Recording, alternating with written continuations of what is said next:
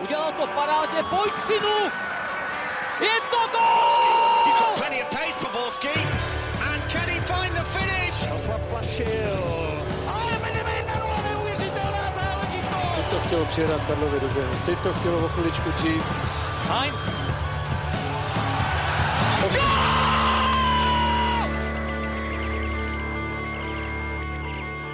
Dobrý den, na písmeno P začínají samé dobré věci, pivo, pizza, postel a především podcast. Pondělní Fotbal Focus podcast, tak vítejte u jeho sledování či poslechu. Tentokrát se podíváme za titulem pro Plzeň, klopítáním Slávě, řekneme si taky všechna nej sezóny a nemineme ani nového kouče Ostravského baníku. A pokud to stihneme, tak rovněž okomentujeme změny, které se chystají v Českých Budějovicích. Pokud ne, tak si tohle téma samozřejmě necháme na příští vydání. A na všechno uh, dnes pane, tu s námi věčně usměvavý Michal Kvasnica z Deníku Sport. Ahoj Michale.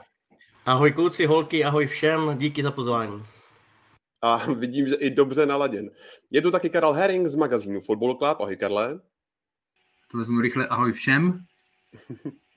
No a chybět nemůže Pavel Jahoda z webu Sport.cz. Ahoj Pavle. Ahoj Ondřej, ahoj všichni. Od mikrofonu zdraví Ondřej Nováček. Ješ, je, ještě než se do toho pustíme, tak eh, bychom vás rádi poprosili, pokud myslíte, že si to zasloužíme, abyste pro nás hlasovali v anketě podcast roku, kde jako Football Focus podcast obhajujeme bronz mezi veřejnoprávními podcasty, tak nás samozřejmě každý váš hlas moc potěší, protože uh, víte, jak se to říká, obhajoba je prostě vždycky těžší. A hlasovat můžete na adrese www.podcastroku.cz a my vám za to samozřejmě moc děkujeme. Tak a jdeme na první dnešní téma. Po třech triumfech Slávy mění pohár pro mistra ligy majitele a tentokrát zamířil do Plzně. Karle, vnímáš to jako jedno z největších eh, překvapení novodobé ligové historie, když se vlastně podíváš na ty předsezónní prognózy, které vlastně ani eh, nám eh, v podcastu úplně nevyšly. Jako když se budeme bavit o titulu a použil jsi tam jedno z největších překvapení, tak samozřejmě ano, protože jako když se to uh, spečetilo v, týdnu, tak jsem tak jako přemýšlel, porovnával jsem ty plzeňské tituly a jestli bych to nazval jako nejpřekvapivější, podle mě samozřejmě nejpřekvapivější, protože byl ten první, jo, kde to vůbec nikdo Eh, nečekal. Plzeň tehdy nešla do, do sezóny 2010-2011 nějak s tím, že by bojovalo o titul. Pak jsem ještě tak jako přemýšlel, jestli vlastně, protože zase, když si vezmeme předsezónní, eh, předsezónní eh, posilování a, a debaty a tak dále, v tom ročníku 2017-18, kdy Plzeň vlastně překvapila jak Spartu, tak Slávy, které mohutně, byť tak se pak později ukázalo, posilovala podle jmen, víc než podle, podle kvality jako takové, tak vlastně vyšlo pod Pavlem Vrbou, eh, Plzeň vyhrála, to bylo taky, taky překvapivé, ale tady ten ano, tady ten je asi víc, protože v té době ještě ta Plzeň pořád byla brána ještě na vyšší úrovni než teď, takže je to určitě velmi, velmi jako překvapivý titul, eh, zasloužený, eh, jak to říct, vybojovaný, jo, takže jako jednoznačně, jednoznačně já se vlastně Plzeň jsem typoval v minulém roce. Jako jo, a pak vidíte, jak to, to vyhoření. Ono to typování je, je, strašně, eh, je strašně eh, náročná činnost, zejména když nám dává Ondra otázky na typování něco, co se stane za 4 měsíce, ale já, já jsem třeba nad tím přemýšlel teď jenom odbočím, než předám slovo klukům, co všechno má na ty, ty, na, to, na ty prognózy, jaký, jaký má vliv všechno, jo? že Jeden z nich, a to já tvrdím, a zase je, byl to jeden z těch důležitých faktorů, je, že se e, prognozy můžou dělat až po skončení kvalifikací letních pohárů, protože e, je obrovský rozdíl, jestli ten tým postoupí dál, nebo jestli se soustředí na ligu. No a pak e, dám příklad, vlastně v Premier League jsme typovali, nebo jsem typoval před sezonou Chelsea, ale pak jak těžko můžu před sezonou ovlivnit dvě věci. Že jednak, že vyhoří takhle Romelu Lukaku, který je jeden z nejlepších útočníků, a jednak, že začne válka na Ukrajině, že tam rozpoutává jako Rusko, protože pak samozřejmě vidíte, jaký vliv to mělo na Chelsea, ona by ani tak nezískala titul. Ale jenom chci říct, jaké věci prostě se do toho pak můžou e, nabotat. Takže e, nevyčítám si, že, se, že, že jsem netrefil e, Plzeň na titul. Tak jo, pojďme dát do placu nějaké ty hlavní faktory toho úspěchu Plzně? Pájo, co bys jmenoval? Tak Karel rozhodně zmínil ten první, a to je vypadnutí, paradoxně vypadnutí z evropských pohárů, díky čemu mohla se Plzeň soustředit přímo na ligu, neměla žádný rušivý element v uvozovkách. Já si myslím, že na západě Čech by byli rozhodně rádi, kdyby si zahráli poháry, protože uh, finanční injekce by se hodila, ale v tomhle případě to bylo takový štěstí v neštěstí. Ten tým viděli jsme, že Michal Bílek, a to je další faktor, vsadil na nějakou kostru, která mu skvěle fungovala a hlavně která měla formu. To je třeba rozdíl oproti Slávy. Dřív jsme ve Slávy vždycky zmiňovali, Kostra ve formě funguje, když do ní něco vložíš, dobře to zapadá. Plzeň měla tenhle případ, nebo tenhle tam, který potlačil, řekl bych, který se i přizpůsobil tomu, že Plzeň jde za titulem, že potlačil v určitých momentech své ego, že byl víc týmovější, než jsme třeba u něj bývali zvyklí. Další hráč, Lukáš Kalvach na, na jaře fantastický a Lukáš Hejda to je pro mě další faktor. Funkční kostra z hráči ve formě, fantastické formě. Třetí věc, fantastické posily. Jako ne, není to stoprocentní, ale drtivá většina posil a ještě za nízkou cenu se povedla Viktorii znamenitě, ať je to Jan Cíkora, Eduardo, že můžeš se bavit o Holíkovi, který ano, nebyl tak důležitý, ne, nehrál tak důležitý part, ale dokázal alternovat, když někdo na, ten, na tom kraji obrany vypadl.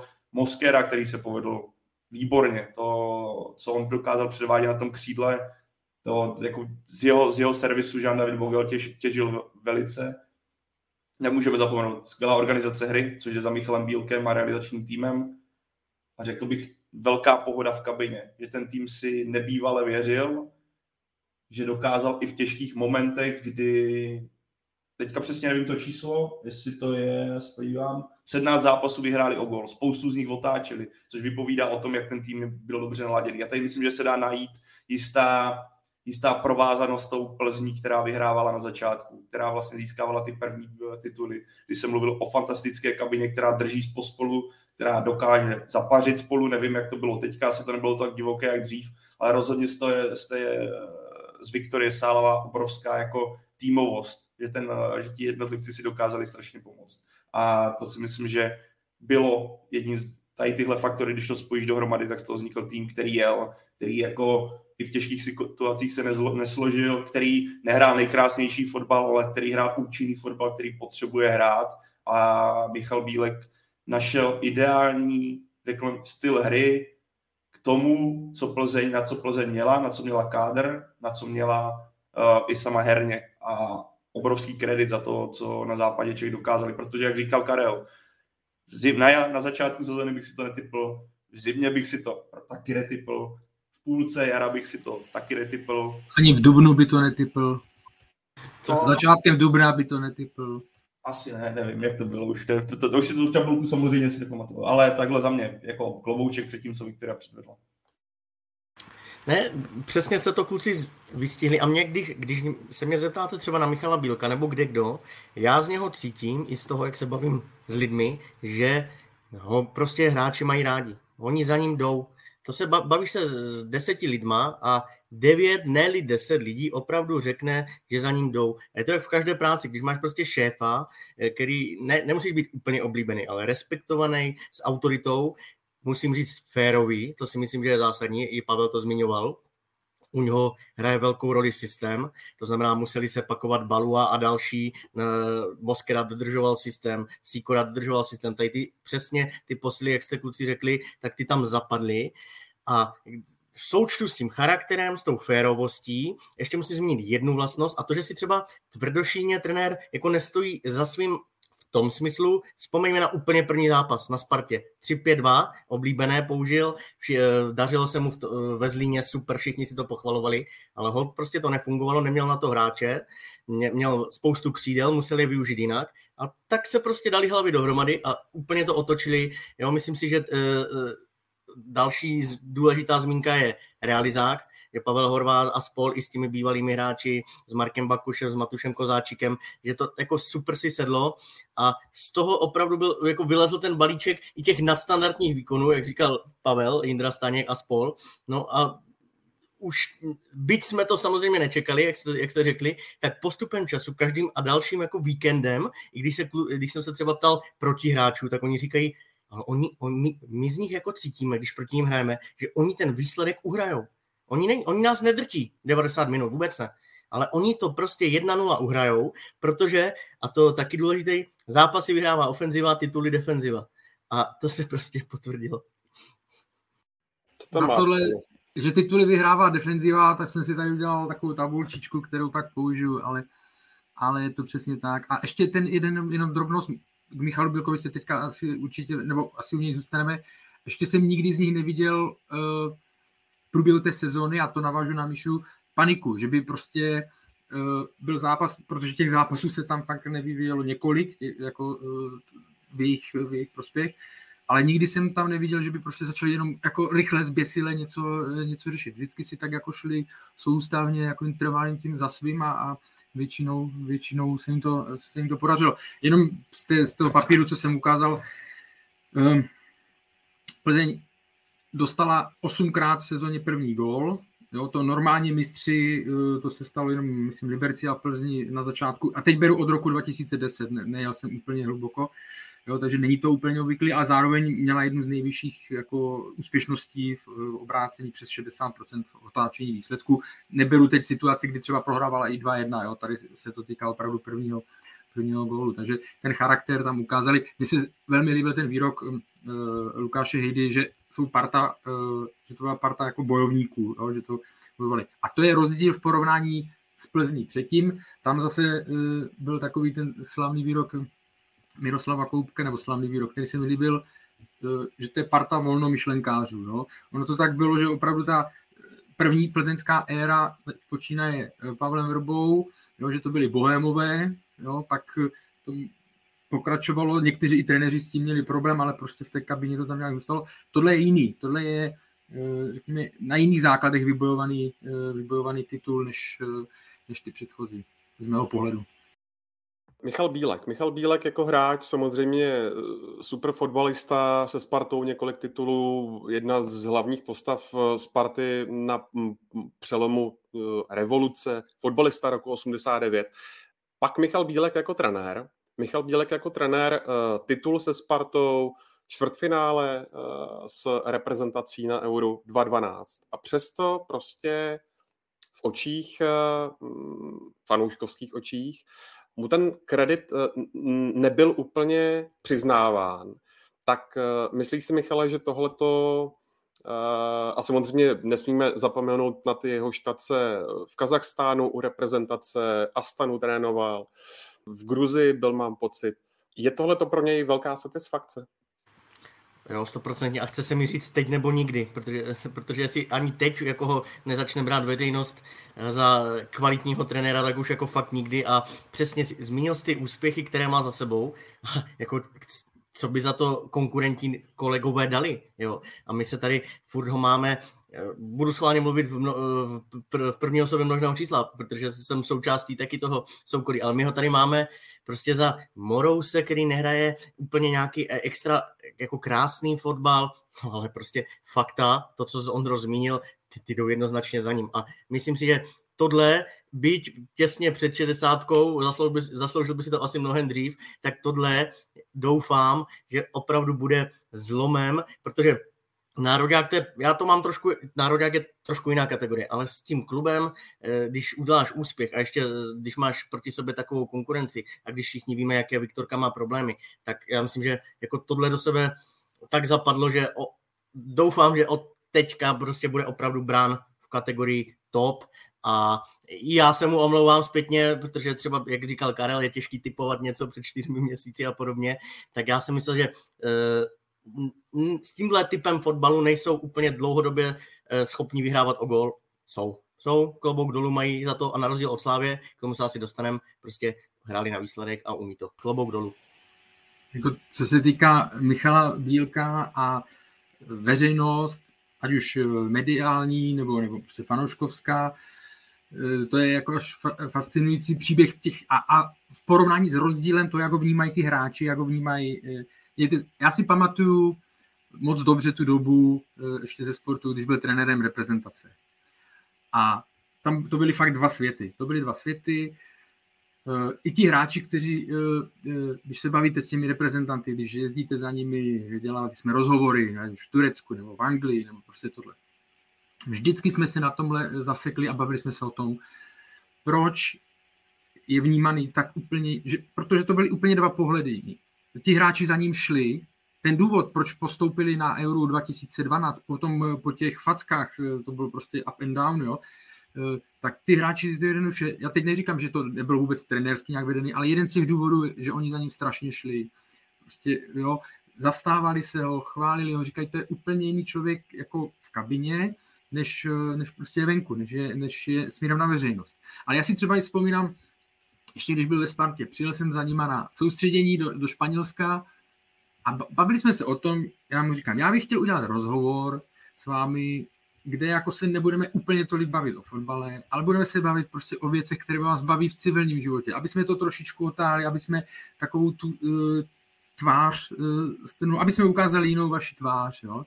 Tak jsme seděli v nějaké takové uh, kabince nějakého stadionu, ale jako nešlo to prostě. On, to je jeho takhle to cítí, ale ne, neotevřel se nějak, nepovedl se ten záměr prostě, jo? takže, uh, ale na druhou stranu zase tím nechci říct, že by ten trenér měl být uh, se přetvařovat a měl by jako ze sebe dělat showmana. Prostě se tady v té poloze takhle cítí, tak uh, líp, jo, i pro ně je důležitější samozřejmě, jak se, jak se chová v rámci, v rámci kabiny, tam to ti hráči jednoznačně i znovu, že umí být vtipný, že je opravdu férový, to někdo z kluků zmiňoval to, eh, to slovo. A druhá věc je, my jsme třeba, teď, já se omlouvám, že teď budu mluvit trošku díl, my jsme ve sportu to samozřejmě hodně řešili. Ta jeho éra eh, během té reprezentace byli, já teď budu taky používat eh, my, jo, protože my jsme byli opravdu jako hodně kritičtí. Ten fotbal on měl smůlu, že on začal od první chvíle špatně, že se hrál eh, na tom turnaji někde v, v Arávii, prostě tam to vypadalo blbě. A on to měl takovou smůlu, že on vždycky, když se to začalo trošičku lepšit, tak přišla rána, tak přišla facka tamhle v Norsku 0-3, pak se to zase zlepšilo, pak přišla eh, v přípravě nějaká eh, porážka, pak začalo euro, porážka s Ruskem, kritika a tak dále. Takže on tohleho vždycky jako to je srazilo dolů na druhou stranu, jako všechna čest pro něj, jakým způsobem ten tlak udržel, ustal, ustal, protože to nebyla sranda. Teď si vzpomíme, Karel Šíp se vyjadřoval, byl ostře kritický, všichni se vyjadřovali, to byla fakt, já jsem tam byl tenkrát v tom Polsku, to byly dva světy, jeden prostě ten mikro toho týmu a zbytek okolo. No.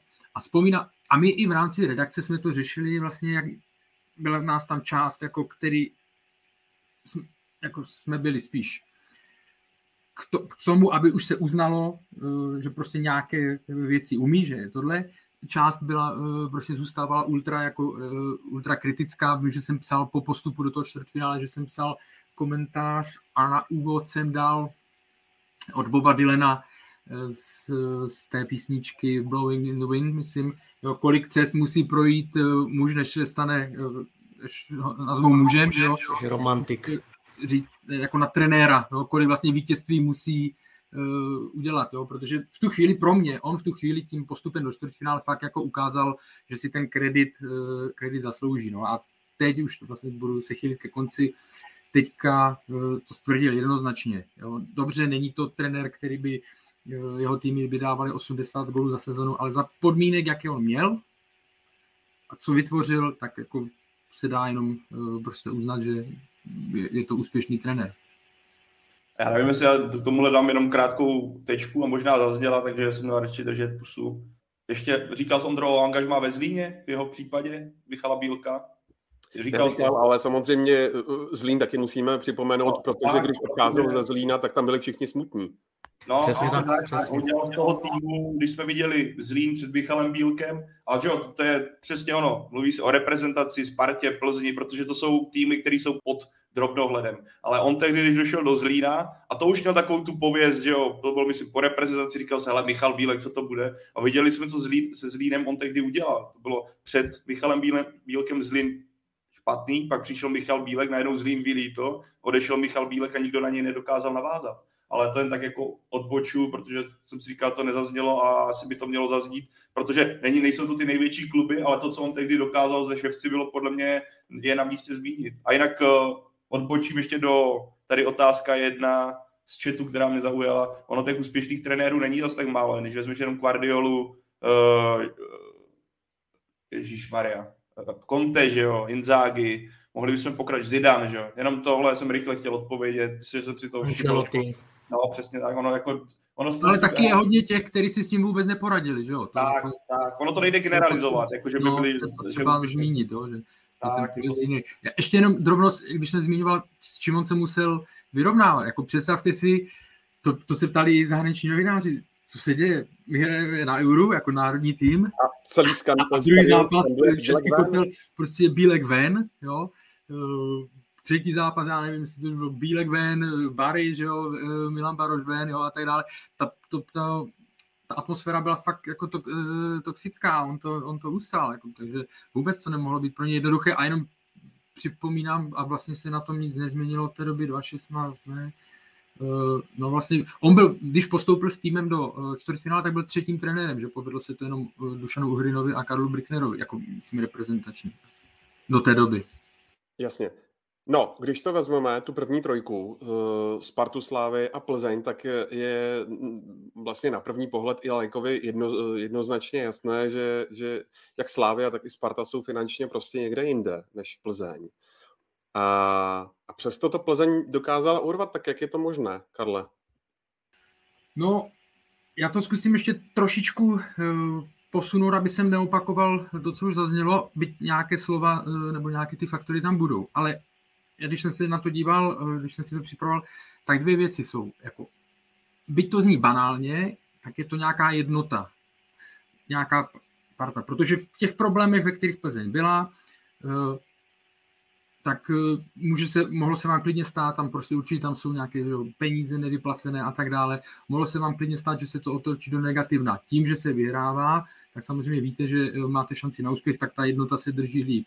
A druhý, co je, je, řekněme, náročnost. A to je zase věc, jako v celkovém klubu, nastavená v tom klubu. No? A to je zase věc, eh, která už eh, jako zase jde až od Adolfa Šátka a ta náročnost tam taky je. A z hodou okolností, eh, protože nehledají nějaké výmluvy, no tak ta situace je taková blbá, my nevíme, co bude, no tak, tak hrajeme tak, jak hrajeme, basta. Prostě navzdory těm problémům ta náročnost tam je. A nedávno, před měsícem, před měsícem a půl jsem se bavil s jedním člověkem, o, o Spartě. Bavili jsme se, řekněme, když použiju tradiční formulku, je to člověk dobře obeznámený s děním v klubu a ten mi řekl, Sparta má dva problémy. Dlouhodobě, dlouhodobě má Sparta dva problémy. Chybí náročnost v klubu a chybí jednota.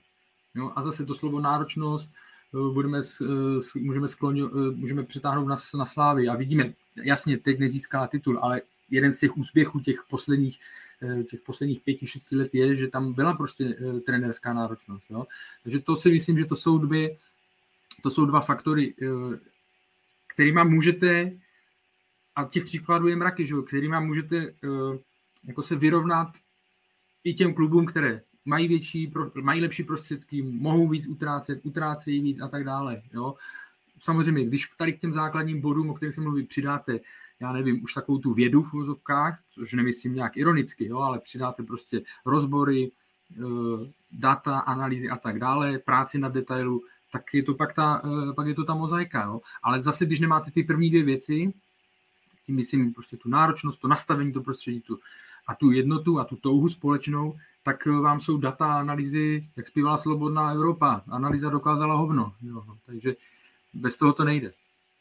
Ano, určitě jde dodat tak jako, jako možná marginály, ale zároveň já si myslím, že to má taky roli je takový ten, že prostě vidíš ty pražský S, který eh, na tu Plzeň takzvaně trochu koukají přes to rameno, že jo, jsme jinde a pro, ten, pro ty hráče v Plzni je to extrémní motivace ukázat, hele, my jsme pořád tady, hele, s náma je potřeba po, počítat a když máš tu dobrou partu, já ještě věřím, že Pavel Horvát v tomhle směru Eh, s Markem Bakošem a těmihle kluky, co zažili tu zlatou éru, to dokážou správně nahecovat, že tam bude taková ta hele, Pražáci, tohle, tam to, že se vytvoří taková ta bojová atmosféra, co tě žene. Tohle, jako můžeme se tady bavit o, já si myslím, že není to tak jako výrazný, ale zároveň pokud máš partu, tak tohle tě nakopne extrémně. No, teď je každopádně pro Plzeň asi nejdůležitější otázka nového majitele, což se už eh, ve Štruncových sadech řeší pěknou řádku měsíců a po, pořád se to nějak nedobralo eh, k zdárnému konci, tak mě zajímá, Michale, jestli se opravdu něco rýsuje, nebo jestli eh, ten mistrovský titul může nějakého potenciálního kupce v tomto směru víc zainteresovat, a pokud by to nedopadlo, tak eh, je vůbec reálné, aby to Plzeň mohla obhájit? To je zajímavý dodatek. To, to si nedovedu představit, že to nedopadne už.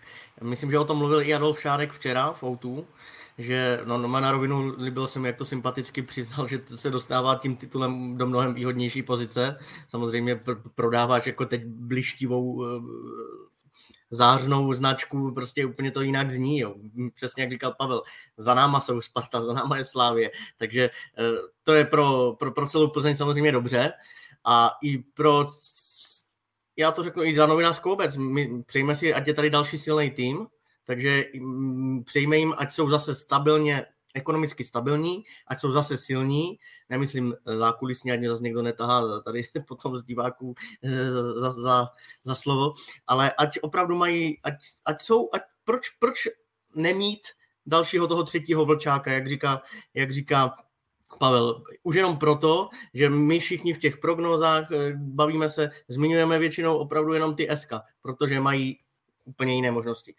A zpět k otázce, nedovedu si představit, eh, Ondro, co by to, jako, kdyby to takhle mělo pokračovat, tak co by s Viktorkou bylo? Pak teď už se, se trošku dostanu do toho negativna, protože víme, že ty dluhy jsou jako fakt velké. Jsou fakt velké a myslím, že z dlouhodobého hlediska to nejde takhle udržet.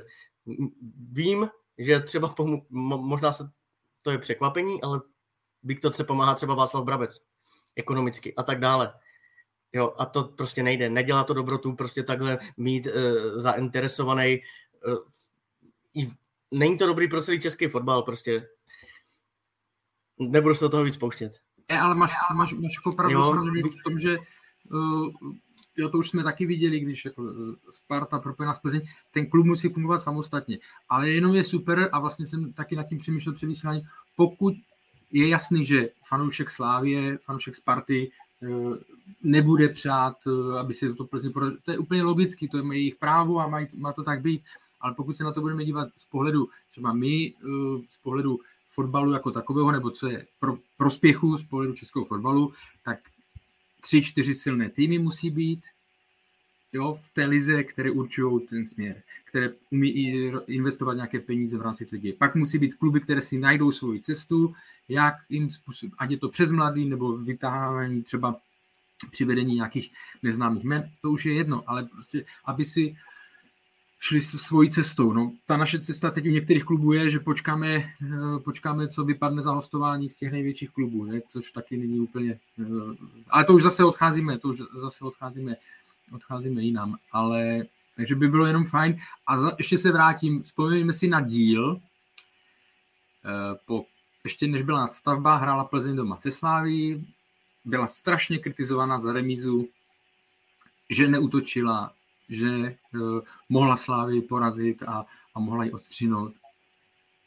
A myslím, že jsem tehdy zmiňoval jako ten bod, přece jim, jo, a hodně se řešilo, no ale co když získá titul a co to bude, a co pak ty poháry a tak dále a tak dále. Pro Plzeň v tu chvíli to přece vůbec nebylo podstatné. Pro ní je podstatný to, nebo pro ní podstatné bylo získat titul. Protože pokud získáte titul, tak se dostanete do úplně jiné vyjednávací pozice a jako dneska, kdo by si dneska vzpomněl na to, kdyby Plzeň hrála otevřenou partii, prohrála 1-2, Další dva dny eh, v médiích a na sociálních sítích by sklízela eh, obdiv, jak si to šla rozdat, jak to byl super fotbal a tak dále. My bychom ji možná zařadili tady do, do rubriky nejlepší zápas sezony a tím, to, a tím by to pro Plzeň skončilo. Už by si to nikdo ne, nevšiml, nikdo by si na to nespomněl, protože by se řešila Slávia titul. Plzeň v problémech velkých. Ten navázal, možná bych překryl i jednu z otázek dalších, ale pro mě... Mě ještě zajímá, Pájo, ještě jenom, abych se zastavil uh, u toho, co před chvílí řekl Michal, jenom abych to pochopil jako úplný uh, zeptám se jako, jako sedlák, ale uh, znamená to, že si Adolf Šárek otevřel u pana Brabce konto korent? Víceméně asi ano. Jo. A není to dobrý, protože z, ve chvíli, když ztratíš tady tu svoji vlastní nezávislost, tak už je to, dostáváš se do situace něco za něco a lidi to začínají řešit a na trase Baník Plzeň proběhly nějaké přestupy, nějaké hostování, které se nepovedly, to si přiznejme. A teď začínají fanoušci řešit, co zatím teda je. A tak dále. A začínáš se vyplávat. Takže proto si přeju, aby opravdu to dotáhli a, a tady tohle se všechno smázlo a začalo znova. Jako, jak říkal Karel, my třeba dobře všichni víme, že pan Pelta z Jablonce je za dobře se Spartou. To se ví, ale čím víc je takových jako spoluprácí, budu to říkat, tím, eh, tím je to jako horší. Za, za mě i na psaní, i na řešení. Dívej, jak se mi o tom jako těžko mluví. Jo. To je přesně ono. Vzpomeňme si na situaci, která byla v Plzni před prvním titulem. Plzeň přežívala jenom díky pomoci Daniela Křetinského. Jo? Oni kdyby tam nepůjčoval eh, křížovi a tak dále, tam chodili hráči jo? a Plzeň by tehdy už ani možná skončila, kdyby, kdyby vlastně Daniel Křetinský nepomáhal. To je to pak známe, samozřejmě, chceme Plzeň v první lize. Lize, jo. A pak samozřejmě se stáváte ale snadno jako uh, ale já jsem vám pomohl a teď najednou oni začali ho ohrožovat, jo, a už to, už to byla velká jako zlá krev, že jo, a pak víme ty další věci, jaký to mělo vývoj, jo, takže je to, zvlá, je to takhle, na druhou stranu třeba, a to jsme zmiňovali někde, uh, nebo se to i říká, jsem to četl, že, že Bayern vlastně taky, když uh, byly konkurence nějaká, myslím, že se to týkalo Dortmundu, uh, byli v problémech, takže jim taky půjčili, protože nějaký, nějakým způsobem pomohli, protože chtějí, aby ta konkurence v té lize byla i pro ně důležitá, jo, aby, protože vás to zlepšuje. Nevím, jestli to není nějaký zidealizovaný příběh, jo, nebo tohle, ale takhle jsem to kdysi, kdysi zaregistroval. Takže samozřejmě musí to být všechno jako co nejčistší ve smyslu, aby to nebylo jako my vám prachy a vy nám tři body v nejbližším domácím zápase nebo venkovním zápase. Tak tohle možná, Karle, jestli se nepletu, tak nějaká pomoc byla mezi Šalke, který během ruské invaze vlastně na Ukrajinu přišlo ten Gazprom, Tohle a... bylo dřív mnohem něco, no, co jsem... Ale ne, jako teďka no. mluvím o dalším případu, kdy byl Schalke Dortmund, že dva nesměřitelní rivalové a Dortmund vlastně ředitel prohlásil, že pomůže jako Schalke. Jestli se nepletu, jestli se pletu, tak mě když tak opravdu řekněte, jo, zase blbě. Ale myslím, že takhle, že tehdy Dortmund jasně vystoupil, že Schalke pomůže v téhle těžké situaci, což přesně jak říkáš, jako chceš mít toho konkurenta, ten ti vyprodá ty stadiony, ne, ti, nevyprodá ti zápas mohoučí. A na Dortmundu to vyprodáš, ale jako obecně, ty chceš nějakou, uh, nějaký duely, který mají svou historii, jo, jednou prohraješ, jednou uh, párkrát vyhraješ, ale potřebuješ to, co ti vytvoří ten celek. Ale jinak, abych se vrátil ještě k Plzni. Pro mě ani není téma obhajoby titulu, pokud nedojde změna majitele. Pro mě je to obhajoba nějakých vrchních pozic, třeba top 3, Vidíme teda, jak nám ty prognózy posledně vyšly, jo? ale když vezmeme potaz, Jean-David Bugel pryč, klíčová postava, Víme, jaká je situace kolem Jana Sikory, který pokud by měl zůstat, a z Polska zní hlasy, že ho nechtějí pustit, ale pokud by měl zůstat, tak to bude stát balík. To stejný asi Eduardo Santos, taky balík, Karviná ho nepustí, jen tak jestli tam není nějaká položka ve smlouvě, že pokud Karviná se stoupí a Michal kroutí hlavou, Promiň, kroutil jsem hlavou eh, na obci. Obce tam není, to už jsme tady řešili, ale je možné, že Eduardo je jeden z těch, kteří ten kontrakt pro druhou ligu nebudou mít. Tak, to by Plzni teda hodně ulehčilo, kdyby to prostě dopadlo, že by byl volný hráč. Libor Holík taky, tak nečekám, že tam budou velký mili. Ale prostě se bavíme o nějakých penězích, které teďka v Plzni nejsou. A bez toho, aniž by přišel nový majitel, tak tam vzniknou v té sestavě takové díry. A nabízí se výhledově, když vidíme ty výkony prodej Jindřicha Staňka, máš tam tvrdoně, ale to je zase, zase díra. A v tomhle případě, pokud by to nastalo a nepřišla by injekce a nějaká stabilizace, tak to je ale pro mě propad klidně až, já nevím, 4-5, ne jako boj o titul by v tomhle případě nebyl vůbec na místě. Vůbec o tom ale, já Pavla jenom opravím, aby to nevyznělo blbě.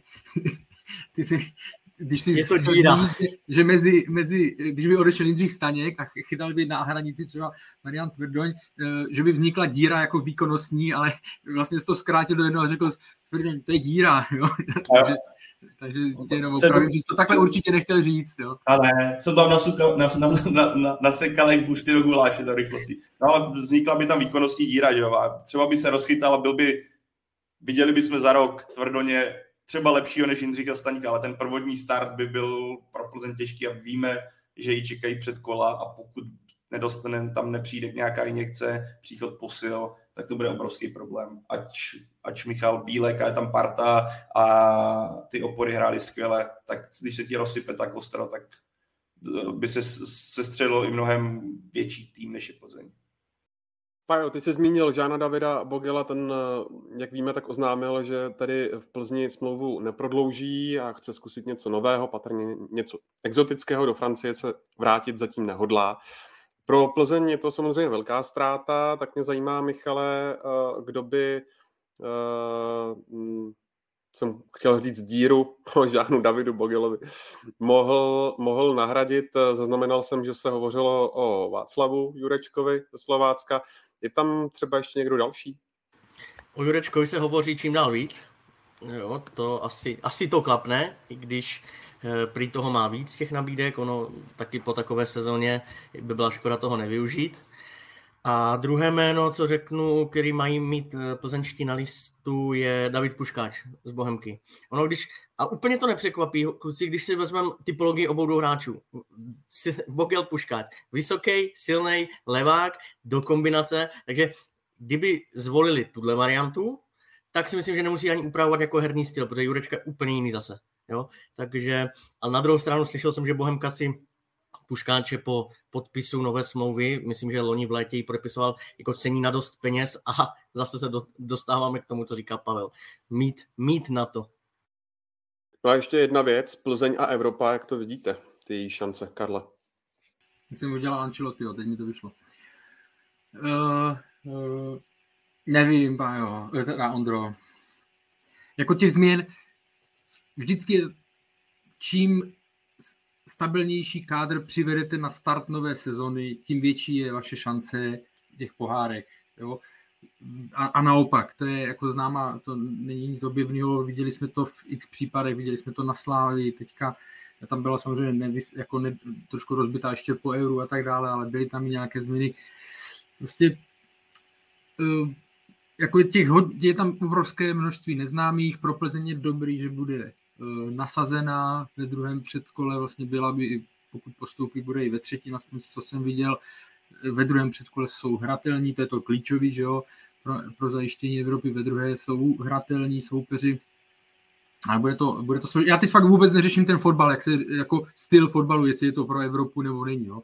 ale eh, těch změn tam může být fakt celá řada a nebude to příjemné. Na druhou stranu zase víme, jakým za ty roky, za těch 10-12 let kdy je Plzeň na, mezi českou špičkou, tak zase víme, jakým způsobem Adolf Šádek pracuje a umí pracovat. Jo? Budeme se bavit o té hráčské nebo prostě o té sportovní, o té sportovní, takže umí dovést hráče, jo, ukázali nám to i v létě, v loni, kdy už museli hospodařit s omezenými prostředky. Takže v tomhle tom eh, věřím, že přivedou pokud to jenom trošku půjde, přivedou zajímavá jména a teď bude eh, záležet, jak, jak rychle je přivedou, jestli přivedou na start, eh, na start sezony nebo až třeba v průběhu, v průběhu přípravy. Jo, ne, myslím na start přípravy, ne, ne až v průběhu. Takže je to fakt velmi složité, eh, velmi složité teď typovat, ale přijde mi jako menší problém to, jestli Plzeň hraje takový nebo makový fotbal, než to, s kým to bude hrát tu kvalifikaci. Každopádně diskuzi o tom, uh, zaznamenal jsem diskuze vlastně, což bylo ve směru Plzni titul, že pro český fotbal je to vlastně špatně, že Plzeň bude hrát o ligu mistrů. Ale ono je to paradoxně, realita je taková, že paradoxně ono je to lep, uh, lepší scénář pro český fotbal z pohledu toho, kolik týmů se může dostat do Evropy. Protože kdyby vyhrála Slávě v předkole ligy mistrů, měla by větší šanci dostat se do ligy mistrů než Plzeň? Ano, rozhodně. Měla by větší šanci dostat se do Evropské ligy než Plzeň? Rozhodně, ale když to vezmeme takhle, Slávě bude v předkole Evropské konferenční ligy, kterou, v které věřím, že může dojít opět daleko a v předkole bude nasazená ve všech zápasech. Takže vyso, vyso, je pravděpodobnost, že by se do základní skupiny mohla dostat. Teď se bavíme o Plzni, která bude mít na začátku sezóny problémy, o tom nepochybuji tím, jaký změny budou probíhat, ale jí může pomoct to, že začíná v druhém předkole, jak zmínil Karel dobře, nasazená a potom, kdyby neuspěla, tak vždycky bude propadat o patro dolů. Takže při nejhorším bude mít, je, vlastně jeden zápas od toho, aby hrála rovněž základní skupinu uh, evropského poháru, když vlastně vyhraje třeba v druhém předkole ligy mistrů, zahraje si Evropskou konferenční ligu. Takže máme potenciálně druhý tým. Já věřím, že Sparta bude mít, na, uvidíme, jak dopadne pohár, uh, ale myslím si, že Sparta, ať ho vyhraje nebo ne, tak bude zase v dobré pozici, aby se dostala do konferenční ligy. Takže ono je to jako paradoxní, že Slávě nebude hrát o ligu mistrů z pohledu klubu. Je to samozřejmě nepříjemnost, protože asi viděli ty dolárky nebo eura, které vysí v lize mistrů, ne, které v Evropské konferenční lize nejsou tak dobrý, ale z pozice nějakého koeficientu a potenciálního zisku a množství týmů je tenhle scénář paradoxně asi skoro jako nejlepší, jako pro český fotbal, když to vezmeme objektivně, co se týče možného, to, možného scénáře pro ligu. Ale uvidíme.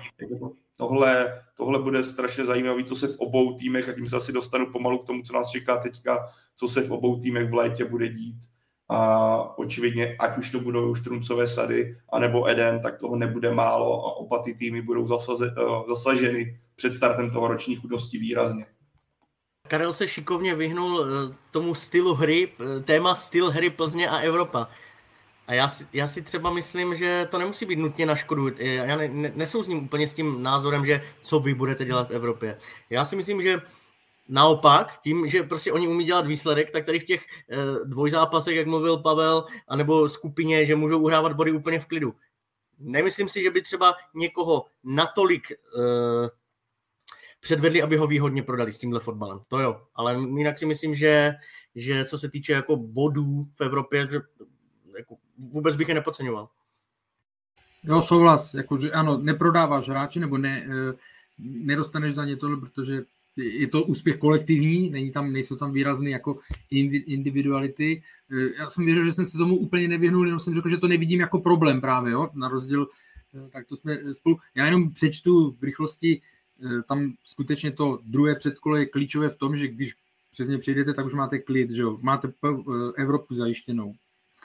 A e, teď tam jako potenciálně hrozí, to jsou týmy, které musí postoupit přes první předkolo, ale hrozí tam e, tím, že je Plzeň nasazena, tak tam hrozí Slovan Bratislava, Hajoka Helsinki, The New Saints z Velsu, Žalgaris Vilnius, Mr. Lucemburska, je tam Lincoln z Gibraltaru, Shamrock Rovers, FC Zurich, jako může se tam stát, že narazí na, na Lech Poznaň, e, který je tam napsaný jako tohle, ale pořád jsou to týmy, přes které se dá jako, nebo by se i mělo, eh, i mělo postoupit. A ta debata, jestli by bylo výhodnější, aby vyhrál Slávia Plzeň, nebo tohle tam mi přijde taková celkem eh, jako zbytečná, nebo taková v teoretické rovině, jo? Jako, že co by bylo lepší. My fakt nevíme, co bude, co bude v létě. Prostě Plzeň tam je a hotovo.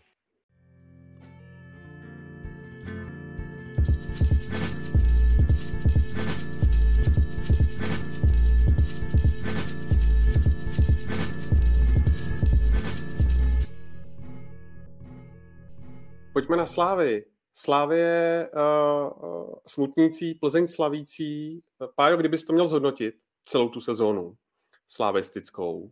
Na jedné straně Evropa, na druhé straně uh, vyhoření poháru, uh, neobhajoba titulu, tak uh, nějak to zaokrouhli. Pro Slávy je jako neúspěšná sezóna, já si myslím, že nějak to nejde nazvat. Ano, v Evropě čtvrtfinále, ale zase berme to tak, vraťme se na začátek sezóny Cíl byl, nebyl Evropská konferenční liga, cíl byl Liga mistrů. Nepovedlo se. Nepovedla se Evropská liga, povedla se až Evropská konferenční, kde Slávě si počínala skvěle, obrovský klobouk dolů za to, kam až došla a měla na to, aby došla i dál. Ale jinak si myslím, že Slávě musí tuhle sezónu hodnotit jako neúspěšnou a pokud by to hodnotila jinak, tak to není hodno klubu, který Česku tak dlouho dominoval a který tady předváděl tak výrazné výkony, protože kdyby si Slávě měla dávat nějaké alibi na to, hele, neuspěli jsme, ale tak je to za mě špatně, protože tenhle rok jako byl nepovedený, ať už, jak jsme se bavili, for, když to budu srovnávat i z Plzní, forma opor nebyla, jediný, kdo podle mě držel si vysoký standard v posledních měsících, byl Ibrahim Traore, který pro mě je výrazný překvapení tohoto ročníku, to, co dokázal držet, ale jinak eh, to bylo tak na horské dráze. Za mě jako výrazný chybě rotace sestavy, která, když zase můžeme to srovnat s Plzní, tam měla pevnou jedenáctku, do které zasahoval úplně minimálně. Slávě do ní zasahoval velice výrazně. A to samozřejmě máš zranění, ale máš formu a pak podle mě v mých očích byly zásahy, které byly naprosto nepotřebné. Eh, to, co se dělo se stoperskou dvojicí na jaře, kdy skoro každý zápas byl úplně v jiném jako složení. Bavíme se tady strašně dlouho o tom, jak je klíčové, respektive jak je důležité pro nějakou pohodu herní, vlastně pro herní systém, aby ta stoperská dvojice obrana byla nějakým způsobem konzistentní a vybudovala si, moje oblíb už dlouho nezaznělo vlastně, vybudovala si automatizmy. To, je, to bylo v každém zápase minimálně jedna změna, rotace brankářů na mě rovněž nepůsobily vůbec dobře a pak se nabízí zase přestupy. Úplně skoro co případ, to je jako povedený přestup. Ano, Pachlopník, můžeme se bavit o Pokorném, Diaje, ano, nebylo to stoprocentní, ale ty, co hráči to přišli, tak dělali potom na hřiště rozdíl. Když se podíváme na Slávy, kdo přišel, tak to bylo jako ve směs, to nebylo úplně povedené přestupové období nebo přestupová období.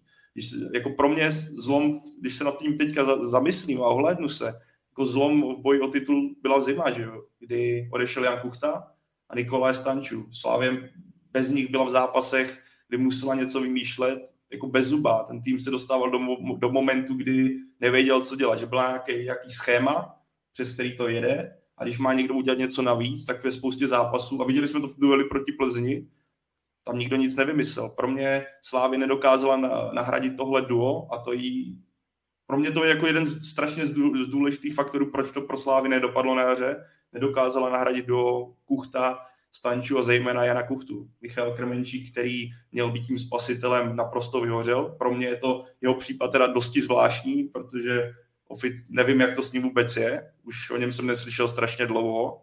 A jako obec, jako pro mě nejde to nazvat jinak, než nepovedená sezóna ze, ze strany Slávy. A typ, os, osobně si typoval na, na, v létě i v zimě, že to Slávě udělá. A vidíme, jak to dopadlo. Takový jsem typer.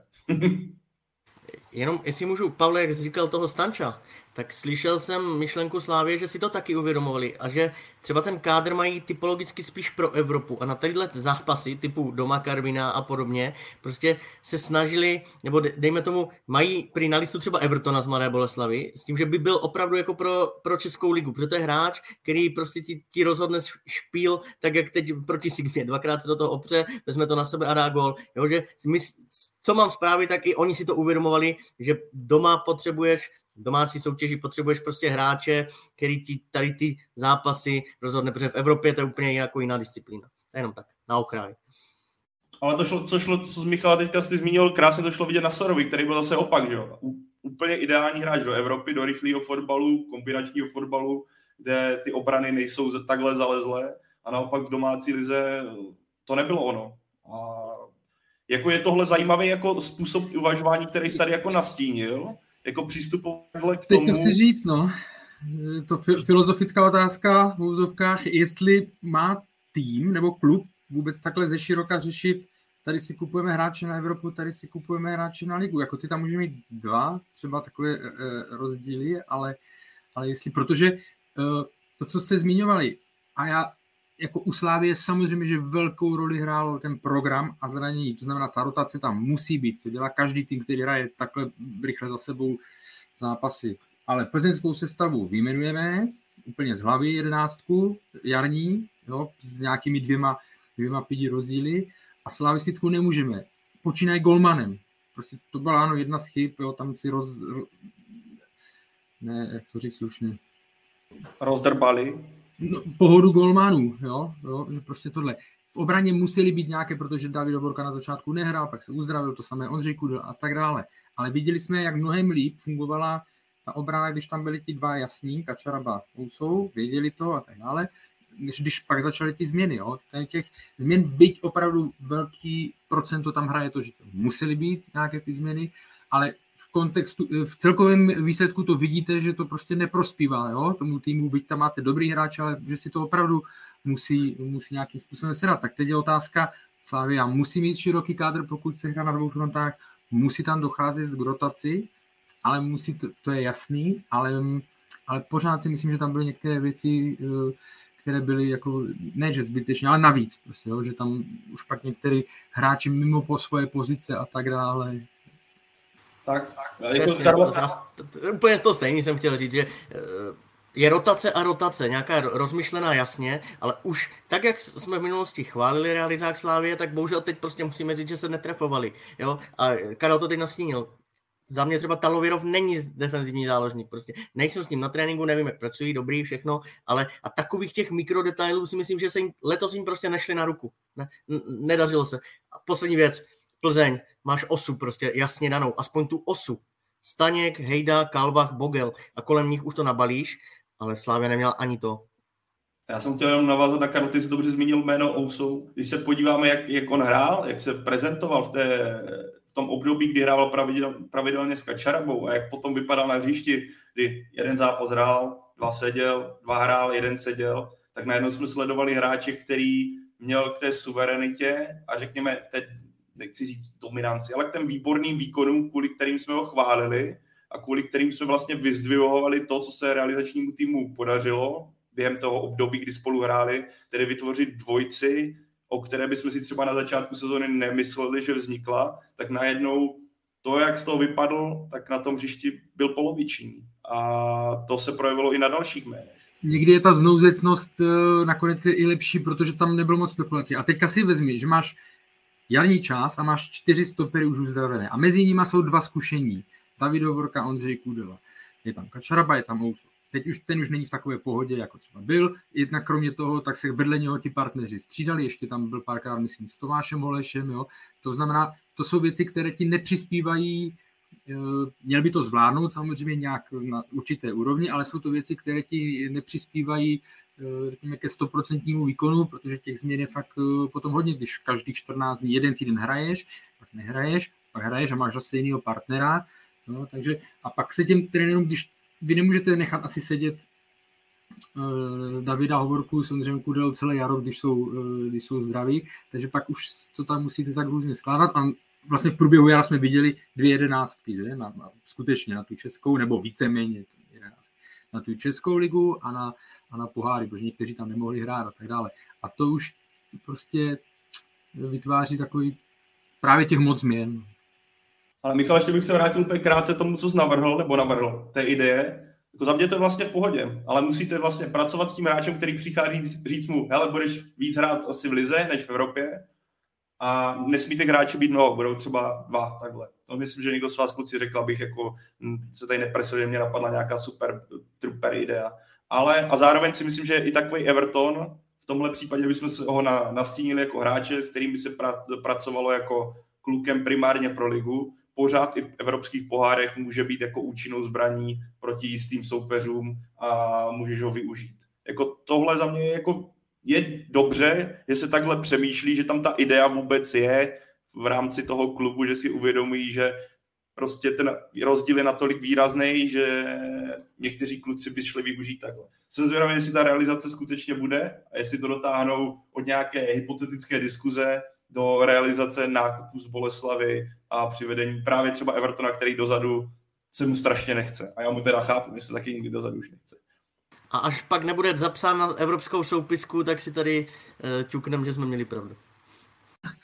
No, to se uvidí, ale, ale spíš jako mě ještě u Slávě uh, to, co je takový jako varovný signál, nezapomeňme na vlastně to, co zaznělo v průběhu sezóny od uh, pana Tvrdíka. A to je ta strategie, uh, kterou chce Slávě jít. Jo?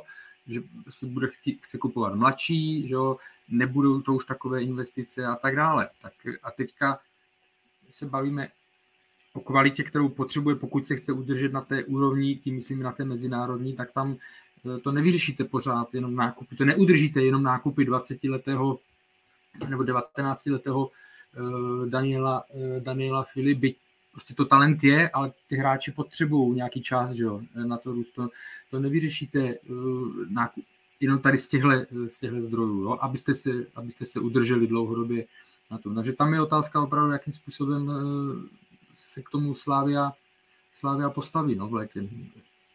Myslím přes, k přestupům a k posílení kádru. A kdybychom měli být konkrétnější, tak víte už o nějakých jménech, které by třeba mohly Slávy posílit, anebo naopak které mají nejvíc nakročeno k odchodu. V posledním týdnu se nejvíc hovoří asi o Alexandru Bahovi, o kterého má údajně zájem Benfica, to samé Petar Musa, který vlastně hostuje ze Slávy portugalské Boaviště. Je tam, Michale, eh, ještě někdo, Tomáš Holaš například, eh, teď vlastně vyhlášen mm, nejlepším hráčem eh, sezóny od LFA. Ptal jsem se na to Jindřicha Trpišovského v Ostravě před týdnem a říkal, že dva hráči jsou na odchodu. Za mě tutovka je asi Bach a tím druhým, ale to fakt jako typuju, já si myslím, bych se nedivil, kdyby hned otočili Sora v létě někam. Jo, fakt bych se tomu nedivil, nepřipomněl. Michale, můžu můžu do toho skočit lehce. Včera jsem slyšel, podle mě dobrý zdroj, uh, ale je to jeden zdroj, takže že jo, nemáš, nemám to ověřený, ale údajně má být velice dobrá nabídka na Ousova která se pohybuje jako ve velice pěkných číslech. Nevím, jak to je reálný, nevím, jestli k tomu dojde, ale jako zaslechl jsem tuhle informaci, že právě by to mohlo být. Já jsem taky prvotně byla, byly zprávy o tom, že Slávě by se ráda zbavila Sora, ne, jako ne, nemyslím to pejorativně, ale že, že jo, měl povedený půl rok v pohárech, dobře, takový hráč se ti dobře zpeněží. A údajně, jako, že má být třeba i zájem jako oťukávačky z Německa na jeho adresu, ale slyšel jsem, že i Ayam Ousou by mohl být zájmem pro přestup a nebyla by to vůbec nízká částka, bylo by to někde nad 100 milionů, což by bylo krásný. V případě hráče, který kupujete uh, někde z druhé ze švédské ligy. Ale tohle, jako, berme to tak, že je to prostě spekulace, která se kolem uh, v přestupovém období takových se vy, jako vyrojí jako dost. A teď můžeš pokračovat, promiň, že jsem do toho skočil. Tohle je zajímavé, to mě překvapuje upřímně, teda to, to, to jsem nečekal. A k těm příchodům, my, myslím si, že velmi blízko, ne hotovo je v případě Davida Douděry. Eh, slyšel jsem i historku, že má mít už normálně od Slávě GPS, se kterou běhá v Boleslavi. Eh, myslím si, že udělají Adama Vlkanovu, že možná se k tomu dostaneme, ale že k té kauzičce a to bude hotový. A eh, asi bude cílem i Ladislav Almáši z Baníku, ale tam si myslím, že pokud nepřijde něco jako mimořádného, tak Baník nebude chtít prodávat. Korteč s Pavlem Vrbou, velké ambice, oslavy 100 let, to si myslím, že oni ten kádr jako na, nabouchají a že tohle by se úplně neslučovalo s tou ambicí. Tak on to mluv, včera Jindřich Terpišovský na tiskové konferenci mluvil o tom, že měli rozjednané dva zahraniční hráče, ty jim řekli, že do, do Česka nechcou a v současnosti ze zahraničí nemají žádného útočníka vyhledlého, naopak vidí dva ty typy, který by chtěli v Česku. Pro mě to je Matěj Pulkrat, Což a to jsem zapomněl. A, a, a druhý bude podle mě Ladislav Almáši, pokud se bavil, teď když zmiňoval o tom stylu fotbalisty, který on hledá, tak když jsem se nad tím zamyslel a mluvil o dvou, které tady vidí, tak pro mě to je právě duo Almáši Pulkrat. Asi jednodušší získat bude číslo jednak, že jo? ale tam je zase ta spartanská. Já jsem na, to, na tohle jsem skutečně zvědavý, ale kdyby, jak říkal Michal, podle mě, kdyby měl jít Almáši, jak to bude jako raketa, která by do baníku musela přistát, zejména když přijít, máte nového trenéra, který určitě nebude chtít útočníka hnedka jen tak pustit na startu jako svého angažma. No na toho Matěje Polkrava jsem se ptal pana Trpišovského taky, tak na potřetí dělal, že mě neslyší a na potřetí odpověděl, byl to takový úsměvný. A jo, přiznal, no má, že, že trénovali ho Bohumil, jenom odbočím Bohumil Pání, který těm uh, typům útočníků říká dorážeči, že i takové potřebujete prostě na tom malém vápně. A je to možná jedna věc, která chyběla Slávy k titulu, no už jste to zmiňovali toho kuchtu. Teď možná taková trošku nepopulární otázka, Karle, ale nepřijde ti, že u realizačního týmu a Jindřicha Trpišovského, který vlastně letos bude ve Slávi pět let, eh, nedochází už k určité únavě materiálu nebo jakémsi usnutí na Bavřínech? Super, že nepopulární otázka jde rovnou, jde rovnou na mě. Ale takhle, úplně přirozeně u každého uh, týmu realizačního nebo to, tak uh, je, nějak, je někde, kde se musíte dostat jako k určitému stropu. A já teď nedokážu posoudit, jestli uh, tohle už je strop, nebo, uh, nebo už je to za stropem, že už to bude klesat a tak dále. No. To musí vědět, protože my tam nejsme denně, to musí vědět ve Slávii. Samozřejmě s přibývajícím časem dojde k nějakým, uh, jak to říct, že se vám ob, ty hra, uh, ne, že hra no, ale prostě k únavě materiálu, nebo jak to říct, i těch vztahů, je ten, jste tam furt pod tlakem a tak dále, jo, takže to a bavili jsme se o, na začátku jsem zmiňoval, že jeden z důvodů, nebo ne, jeden z faktorů, který musíte mít na, na úspěch je, je jednota. Jo? Prostě musíte tam být fakt jako uh, stejně sladění. A teď je otázka, to si taky musí ve Slávii položit otázku teďka, jestli, jestli po téhle stránce tam všechno je, je v pořádku, nebo jestli se tam uh, začaly objevovat nějaké trhlinky a musí si to něco tak, jako kdyby začalo trošku prosakovat, ale to si musí prostě uh, vyřešit ve Slávii. Tak úplně poslední věc k tomuhle bloku, ještě se vrátím vlastně k na sítích hodně trendující uh, věci uh, v souvislosti se Sláví asi velmi nemilou a to byla ta návštěva pánu Mejdra a Volkanovi ve VIP boxu uh, v Edenu. Uh, za touhle akcí má stát uh, Jiří Bílek, uh, sportovní ředitel Slávě, mimochodem vlastně synovec Michala Bílka, když jsme u toho. Jak, eh, jak to vnímáte, tohle celé, co se vlastně uh, urodilo a co pak vygradovalo vlastně tím, že Vlkanova nehrál vlastně kvůli zranění, Mejdr nehrál z rozhodnutí Miroslava Koupka, který to pak následně komentoval tak, že Jan Mejdr je zraněný na duši. Co si z toho, co si z toho má normální člověk vzít? Udělala Slávia kardinální chybu? Já, to, já nad tím, jenom o tom mluvíš a furt nad tím kroutím hlavou, protože za mě to je absolutně nepochopitelné. Skoro až na vyhazov, řekl bych, jako ostře.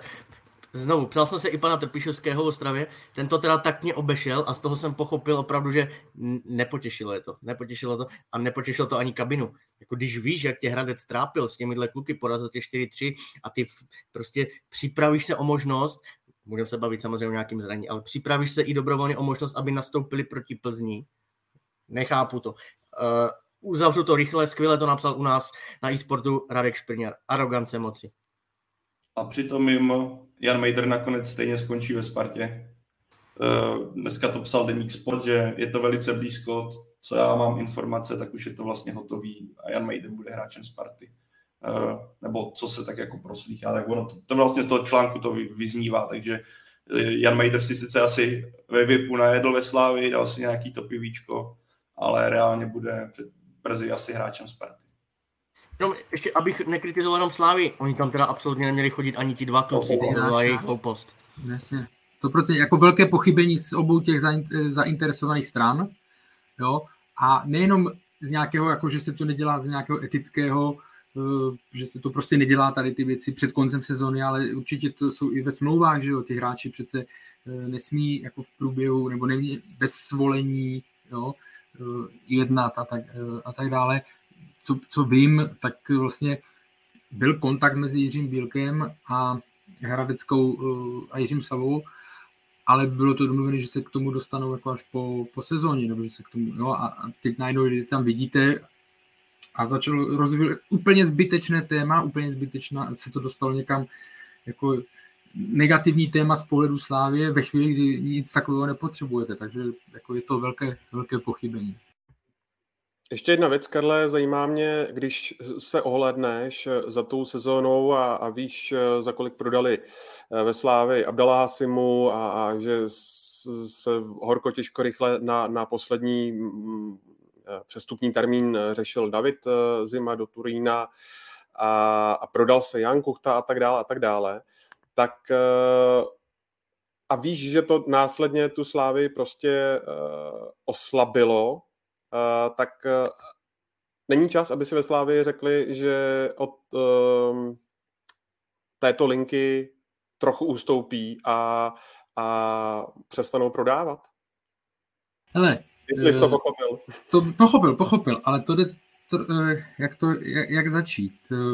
Ono, musíme brát realitu je peníze, které, se kterými asi, ne že počítala, ale která, které chtěla mít eh, právě díky titulu, to znamená eh, blížší eh, cesta k větším penězům, ať už z ligy mistrů nebo aspoň do toho play-off a tak dále, mít nebude. Takže teď Slávě opravdu nějakým způsobem bude nucená, já teď neříkám rozprodávat, ale prodávat hráče a jo, oba jste zmínili asi plus minus dvě jména s tím, že Alexander Bach je, je to říká i trenér Pišovský de facto, de facto tutovka.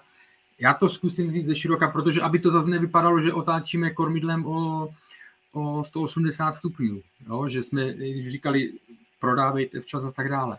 Já to zkusím ještě jednou sformulovat, protože vím, že je to citlivé téma, že nám to často někdo třeba předhazoval, vždycky nám tam hodil součka Tomáše, jo.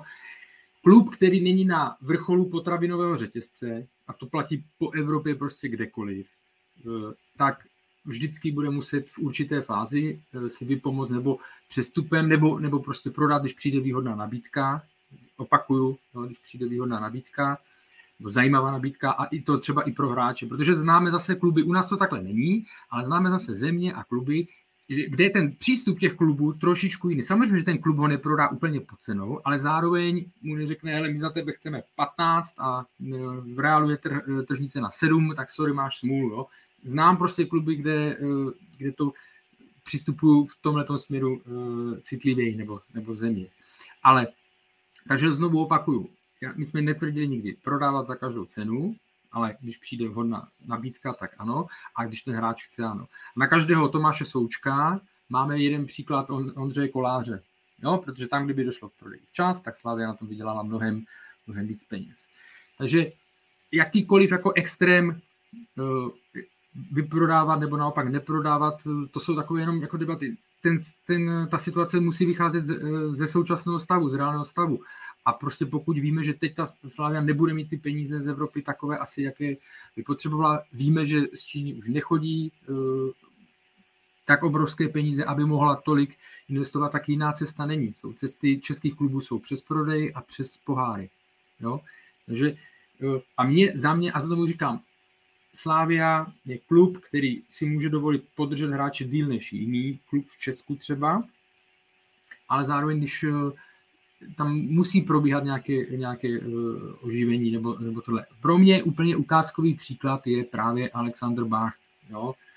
Přišel, trošku tam byla investice, musela tam být, ale za 18 měsíců prostě odvedl fantastickou práci na hřišti, podílel se na úspěších a teď ho dobře prodáte. Jo. Eh, je to, nepovede se takhle každý, jo. ale to je prostě to, to je, jak řekněme, to načasování, že takhle to má nějak fungovat. Jo musím říct, že a musíme se vrátit eh, k tomu, co jsme říkali. V zimě po přestupu i já jsem tvrdil, že jsem přesvědčený, že je Slávia líp připravená na odchody eh, Jana Kuchty a Nikolaje Stanča, zejména jsem myslel Nikolaje Stanča, že by líp pokryje, než, eh, než to bylo v minulosti, než když dělala uh, nějaké omlazení v minulosti. Jo, Jan Kuchtajn zjevně, zjevně chyběl, byť stříleli, byť nějaké góly dali. Stanču, jasně, kdyby, a už se můžeme bavit o kdyby, kdyby byl Petr Ševčík eh, eh, zdravý, možná by to takhle, eh, jo, nevypadalo tak, takhle špatně, nebo takhle křiklavě. Jo. Takže já jenom co chci říct je, že jako prostě kluby na naší úrovni, pokud nemají majitele, který bude dávat do toho miliardu ročně jenom na přestupy, tak prostě prodávat budou. Nevyprodávat, prodávat. Ale aby jsme zase teďka neříkali, teď Slavia nesmí, musí to ustálit, ne, musíme vycházet z reality, jaká je. Prostě nějaké prodeje budou, Jo, tak to je. A teď je otázka, jak se podaří to doplnit. A už bychom se zase vraceli k té strategii, kterou vyhlásila. Jo. Takže jako bude to zajímavé, zajímavé období, ale nemůžu teďka jako říct, ne, zastavte, eh, zastavte prodej, jednak bychom popřeli eh, to, co říkáme v průběhu let, ať už s náma někdo souhlasí, nebo ně, někomu to, někdo s tím sympatizuje, s tím pohledem, někdo ho neuznává, to je v pořádku, tak to má, jako, každý má na to právo na svůj názor, ale eh, takže tím nemůžu teďka, jakože ještě to uzavřu, už jsem se tom trošku zamotal v tom kormidlu, už s tím otáčím moc dlouho. Uh, nemyslím si, že by to teďka měli jako uzavřít, protože na to ani nemají, uh, nejsou teď v takových podmínkách. No, kdybys to, Karle, uzavřel, uh, ano, jedna věc jsou čeští hráči, kteří v Česku mají vazbu, že v Praze nějak jim tady že, ale jako takový Alexander Bach, kluci se nepřichází tady žít, na celý život. Přichází s tím, že to bude pro ně dobrá přestupní stanice a kdyby si jim dával stopku delší asi, než by bylo záhodno, už to, že Alexander Bach v zimě, přišla nabídka, tak že prý začátek jara nebyl z jeho strany jako psychicky psych, v hlavě dobrý. Byl jako, nebyl spokojený s tím, že si ho Slávě podržela. A to si Slávě, to je úkaz toho, o čem zmiňoval.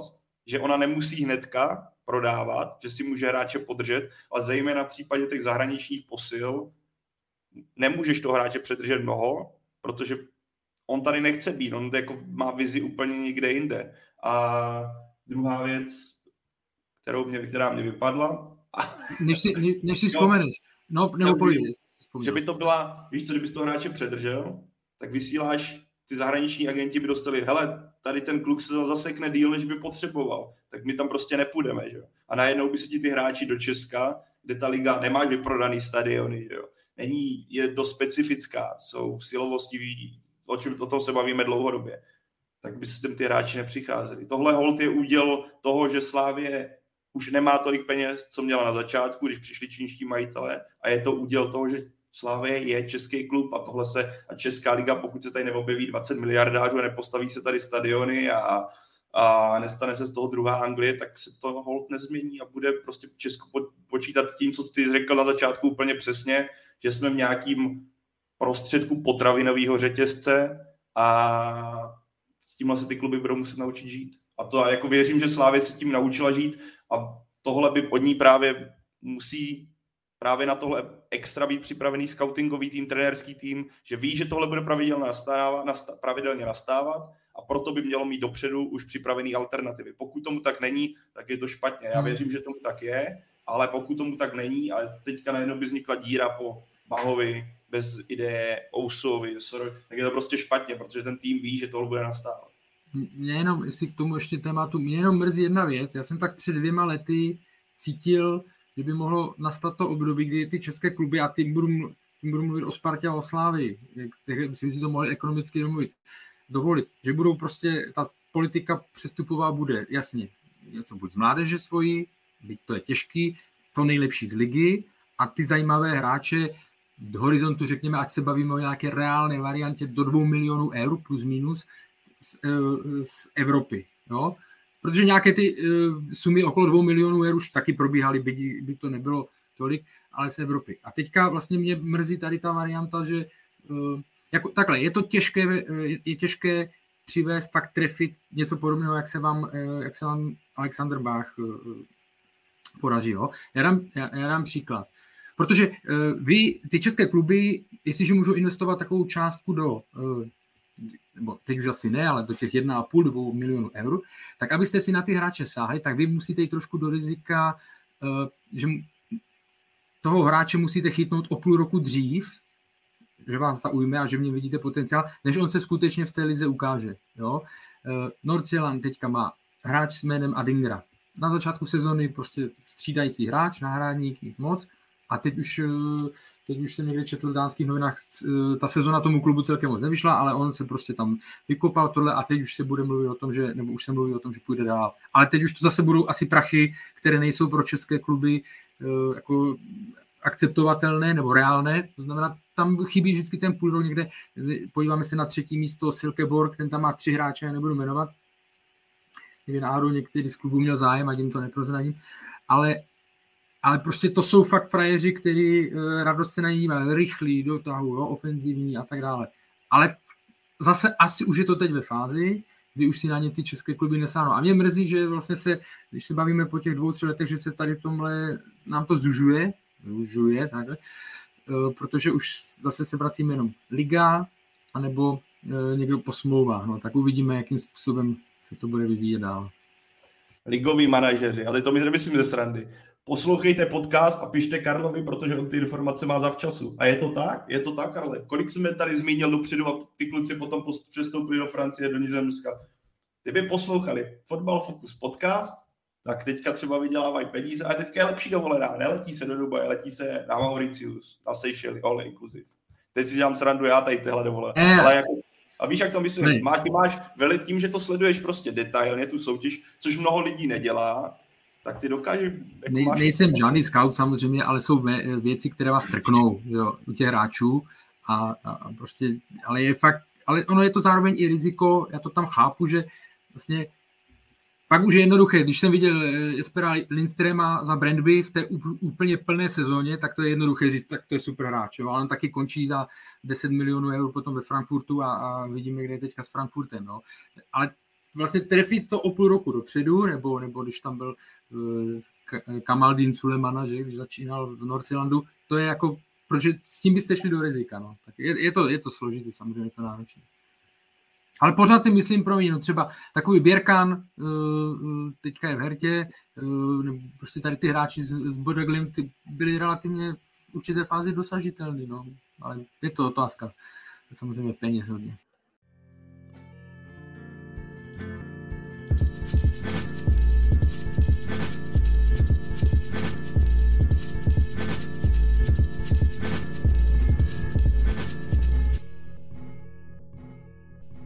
Jdeme na baráž. Jdeme na baráž a zajímá mě první věc a to je to, uh, zda má Opava, uh, která uh, bude mít v tom dvojutkání Bohemku a nebo Vlašim, uh, kterou čeká jí Teplice, šanci postoupit do první ligy. Jak to vidíte? Za mě ne. Přál bych jim to všechno a když si to sportovně uhrajou, tak se jim tady v příštích dílech rád omluvím, ale myslím si, že se to, ne, to složení, že se nezmění, že se to uhraje uhrají jak Teplice, tak Bohemka. Já jsem viděl nějakých posledních pár zápasů Opavy, nebo něk- několik z posledních zápasů. Opava si myslím, že nemá šanci. Za prvé nemá šanci herně proti Bohemce. E, I s tou, jakou formu má teďka David Puškáč, e, nebo do jaký pohody se dostal. A zejména herní kvalita Opavy na to ne, na, ne, ani zdaleka nedosahuje ligový úrovně. A druhá věc, Opava na to nemá podle mě peníze. Jdou zprávy z Opavy, že tam rozhodně nejsou peníze na to, aby se investovalo do nákupu posil pro první ligu. Takže jako Opava vytěžila nad plán. Uh, a Vlašim, jako já si taky pořád, já souhlasím s Michalem, že si myslím, že to ligáči ukopou, ale zatímco u Opavy nevidím to světýlko na konci tunelu, tak Vlašim je v takovém laufu a v takové pohodě a nic si netrápí, že jako ty teplice, které pro mě překvapivě tam až zapluly. Já jsem v půlce jara věřil, že Teplice se dostávají do nějakého herního nastavení, které bude fungovat pod Jiřím Jarošíkem, že se dokážou vytáhnout nahoru. Vidíme, že zase do toho zabředli a to rozpoložení na severu Čech eh, a ve Vlašimi jako jednost rozdílný. Pořád jako favorizuju Teplice, ale tam si myslím, že to, ten potenciál nějakého překvapení je výrazně, výrazně větší než uh, v duelu mezi Opavou a Bohemians. Já mám jenom jedno přání, ať se neopakují uh, výkony sudích uh, z té poslední baráže, nebo to už je dva roky, že jo, aby, aby jsme neřešili zase kauzy, uh, jak udržet prvoligisty tohle s pomocí sporných výroků sudí, takže to je jedno moje přání. Druhé přání, takhle, mě to je jako jedno v tom smyslu, já budu radši, když se udrží týmy, které mají Eh, které mají zázemí, které mají, které mají nějakou fanouškovskou tuhle a byť Opava samozřejmě fanoušky má a tak dále. Ale pro mě je to nej, nejsmutnější zjištění, je, že když se podíváte eh, na tu druhou ligu, tak prostě vlastně u každého z těch týmů s výjimkou Brna řešíte, má tam vlastně, může tam být, s kým by to hrál, má na to peníze, má na to vůbec stadion, jo, že tady máme obrovskou propast eh, prostě mezi těmi mezi, těmi, eh, mezi tou první ligou a tady ty kluby. Je to krá, za normální situace je to krásné, když někdo ale jako menší by se tam dostal, jo, nahoru vy, eh, vybojoval si tam, přinese to nějaké oživení a tak dále, ale my už tuhle chvíli víme, že by se to hrálo zase jinde, že by se tam tohle, bůh jestli by na to měli peníze, nebo by to odhlásili. A te, ta propast je teďka bohužel, eh, bohužel velká, minimálně v tom zázemí, uvidíme, jak velká je eh, v těch eh, výkonnosti. No. Ale samozřejmě asi je to, asi je to jako je jasný, kdo je favoritem. Já bych navázal na Karla v tomhle stadionu přesahem na líšeň, protože je to velice dobrý bod. A protože já, jsem byl na Líšni, na Žižkově pro mě jako zklamání, já jsem samozřejmě přál, aby si Líšeň zahrála baráž, ale tam se ukázalo, já jsem pod, zajímavý, jak s jídlem roste chuť, jak fanoušci komentují, že to určitě prodali a že to bylo strašný, a, což mi přijde absurdní, protože to na těch klucích bylo tak znát, že si chcou zahrát prostě proti ligistům. E, první půlka se podělali, druhá půlka si nechali dát zbytečný vyrovnání a potom to otevřeli. Já nevím, pro ty, co tam psali nějaký komentáře, takhle to asi bylo. Teda zároveň by mě zajímalo, a to už se asi nedozvím, nebude nikdy záběr gólu na jedna jedna. Uh, podle mě to byl jasný offside, ale primárně si to Líšeň prohrála sama. Ale abych se vrátil k tomu, co zmínil Karel, za mě, jako podle mě v Líši nějaká třeba idea toho, že by si zahrála první ligu byla, nějaký sen, ale za mě Líšin tam nemá co dělat a to mluvím jako bývalý hráč dlouholetý Líšně, který jí přeje to nejlepší, ale pro mě Líšeň je druholigový tým, který by v druhý lize měl zůstat, pokud bude všechno dobře, rozhodně nemířit nahoru, protože to, co zmínil Karel, stadion numero uno, peníze numero duo, musel bys přivízt obrovský penzum hráčů, který kdyby se soupil, což by bylo velice, velice pravděpodobné, co bys s něma pak dělal? Jako koupil bys, prodal bys, zatížilo by ti to klub, Druhá věc, hrál bys mimo stadion, na který ti chodí ti starousedlíci, fanoušci, co ti tam třeba podporují ten klub od první B, první A třídy a najednou by se mělo jezdit na Srbskou, kam nechodí nejezdí ani fanoušci zbrojovky rádi, protože nehrají za lužánkama, co by se potom dělo ještě v Líčín, aby nikdo nechodil. To by bylo ekonomické, že by teda fanoušci na drtivé většině v stadionu nějak ekonomicky drželi ty týmy, když vidíme, kolik jich chodí. Ale tohle by bylo zase opět výrazný problém a jak říká, ale v té druhé lize, jak Karel to skvěle zmínil, tam jako můžeme se bavit o Opavě, která má na to stadion, Příbram, která má na to stadion, ale nemá to nemají peníze. A v tom případě ne, nemá, podle mě Jan Laštůvka, Michal, ty byl na té tiskovce, on o tom dobře mluvil, týmy, který nemají stadion a který, OK, v Hradci a Pardubicích to aspoň tu stavbu poposunulo, ten postup. Ale pokud tam není vize toho, že se okamžitě začne stavět, tak by neměl mít žádný z těchto týmů právo postupovat nahoru. Za mě je to špatně a já vím, že spoustu týmů, jako je ta vize první ligy, kdy hraješ proti Spartě, Slávy, Plzni, Baníku, je krásná. Navždy budeš mít v historii zapsaný, byl to prvoligový tým, povedlo se mi tam postoupit do první ligy ale za mě je na místě reálně uvažovat, jaký dopady by to pro ten klub mělo mít. A když budu mluvit na, za líš, jako v mým pohledu, jak třeba vím tu líšeň, za mě jedině dobře, že nebo ta baráž by byla skvělá, takhle. Je, ne, je smutný, že nepostoupil, já jsem bych se na ně podívat, ale idea první ligy je pro mě jako úplně cestná, Líšeň patří do druhé ligy a tam by se měla etablovat. A pardon, to bylo dlouhý, ale takhle si myslím, že to je jako reálný popsání situace. A Pájo, přece víme, že když mluvíš o líšní, tak to nikdy nedáš po dvě minuty. To ne, Karle, to není možný, to není možný. Ale u mě jako každá výpověď se takzvaně zadrhne a jedeš si tak po té rovince, najednou tam vidí, hele, to je jak když jedeš v obchodě a jdeš si koupit 10 dekašů. Měl, ty bys měl ale... vždycky na Twitteru zmínit časový úsek od 1, 1.20 až po 1.22 najdete něco i glíšní. Eh, Michale, ještě je tu dotaz od Miroslava Turka ohledně eh, Karviné, která už má druhou ligu jistou a to zda půjde eh, a sice kam vlastně by mohly jít Čoza Durasinmi. Čose si myslím, že na 99% nezůstane, na toho se vyptává víc ligových klubů. Nejen ty blízké Karviné, ale i ty ze severu Čech a tak dále. A Durosin mi, to si myslím, že tam je větší otazník. Na druhou stranu je to kluk, kterého už v zimě měli na radaru prostě Sparta se sláví. Eh, když jsme se bavili o africké cestě, tak něco v něm vidí, něco v něm je, tak jenom eh, taky si myslím, že ho někdo lupne pro sebe. A ne, konkrétní nebudu, protože to jednak úplně nevím, ale vím, že o oba je zájem. A čo je zajímavý hráč? Eh, někdo řekne, že je pomalý, ale je to, je, je to fotbalista chtěl jsem říct jako, jako blázen, eh, být v lepším týmu, chtěl ho třeba Luboško za do baníku, tak třeba půjde za ním do Liberce. Tak ještě jedna otázka, kam půjde Michal Friedrich z Krakova? Zde máš nějaké info. Zatím ne, je to čerstvé, ale nepřekvapilo by mě, kdyby se vrátil do baníku. Stručně a jasně a oni hledají pravého stopera, takže eh, si myslím, že to dává smysl. On je ročník 90, 32 let, vedle Davida Lišky. Úplně v klidu si to dovedu představit. Dobrý ročník, dobrý ročník 90.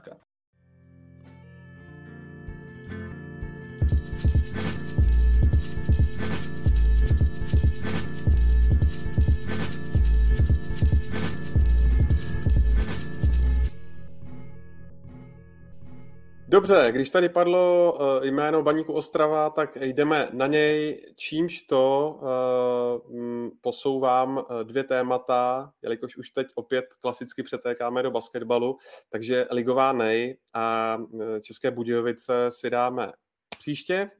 A jdeme na Baník, protože Pavel Vrba bez angažmá dlouho nezůstal, asi tak pět dní možná.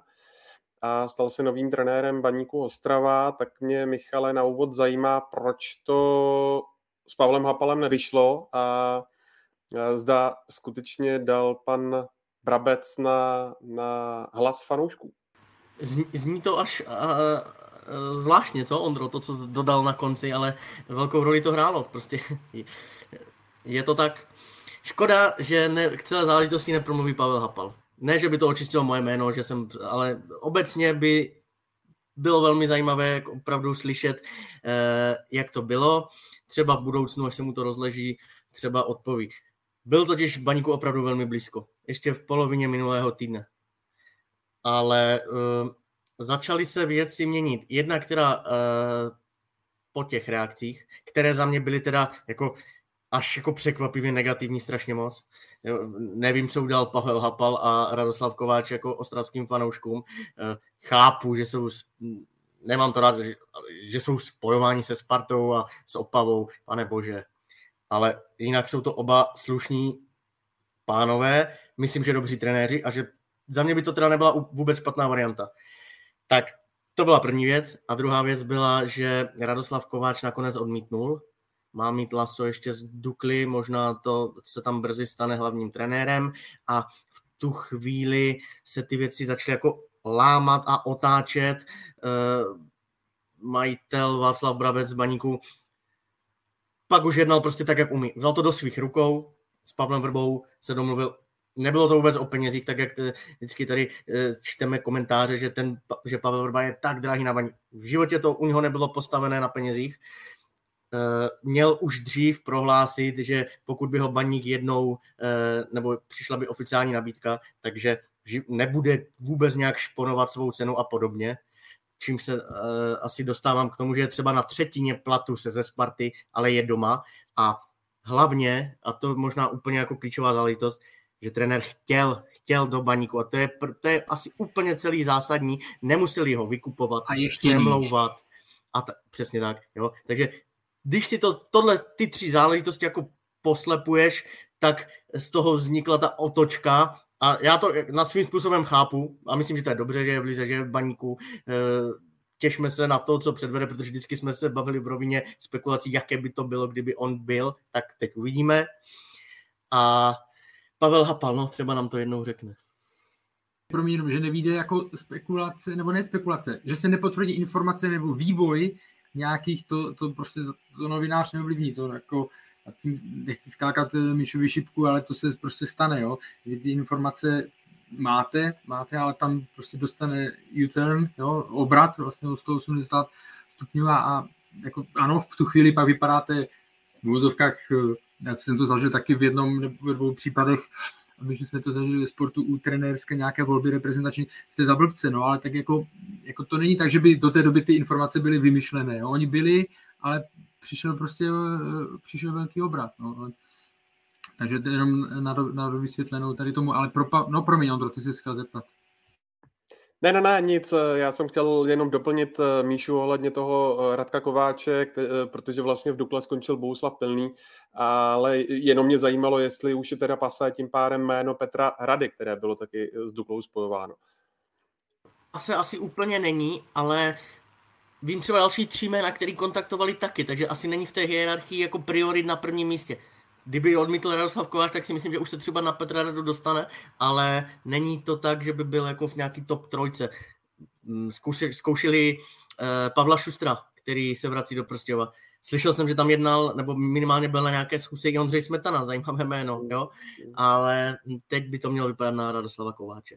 Jestli na to on kývne, tak ale asi jo, protože Baník odmítnul z... nejenom z tohohle důvodu. Myslím si, že ještě jedna věc, promiň, teď jsem si na to vzpomněl, důležitá věc, že duo Hapal Kováč eh, předneslo na schůzce s managementem Baníku i své představy, co se týče kádru a uh, jejich přáním bylo jako do toho dost říznout. A to je mm. jako složité uh, pro majitele. To si myslím, že Pavel Vrba nevyžaduje. Cože? že to se lekne majitel vždycky. To, přesně tak, jo. A to nedivil bych se, kdyby opravdu ještě tohle pak hlodalo, že jako, ne, nebudu to jmenovat, ale byli tam, měl, měl říct i konec toho, konec toho, konec toho a majitel měl být jako z toho překvapený. A to si myslím, že Pavel Vrba když bavili jsme se o tom zimě ve Spartě, že nechtěl ani posily. Trošku jsme se tomu jako usmívali, ve finále mu to asi nepomohlo, ale tohle asi jako Pavel Vrba úplně neřešil. Tak je otázka, jestli bude chtít nějaké posily teď eh, do baníku. Eh, čtu tady jeden z komentářů. Pavel Vrba vypadal, že by potřeboval alespoň půl roku pauzu. Eh, Karle, zajímá mě tvůj názor. Jo, jako působil už unaveně, vyčerpaně, až zlomeně. Bavil jsem se o tom s jedním bývalým hráčem baníku, říkal, že taky, že Eh, si myslel, že si trenér vezme, že si teďka trenér vezme volno na dobití baterek, ale eh, na druhou stranu o tom spojení prostě Baník, eh, Pavel Vrba se tak už dlouho mluvilo a teď vlastně přišla ta možnost, kdy těch překážek bylo nejméně, kdy vlastně ano, jestli by byla nějaká překážka, tak to, že jde okamžitě z jednoho angažma za druhým, že, nebo na druhé, jo, takže, ale to on si zase musí sám, sám jako vyhodnotit a pro baník, já jenom eh, doplním, eh, doplním Míšu, pro baník je to, já, já neříkám, že to bude jako volba úplně, že, že to bude úspěšná, protože to nevíme, jo? ale minimálně jako na ten start, nebo, nebo prostě on tam jde úplně za ideální situace, protože on je tam, eh, jak to správně Míša zmiňoval, on je tam prostě, majitel ho tam chce, fanoušci zjevně ho tam chtějí, on tam chce. A je to, někdy, někdy to pak končí takové to, ta ideální, to ideální spojení někdy končí e, jako de, deziluzi, ale prostě minimálně pro ten začátek i pro něj, on, on sám cítí, když šel na Spartu, tak moc dobře věděl, že bude bojovat s částí, e, řekněme,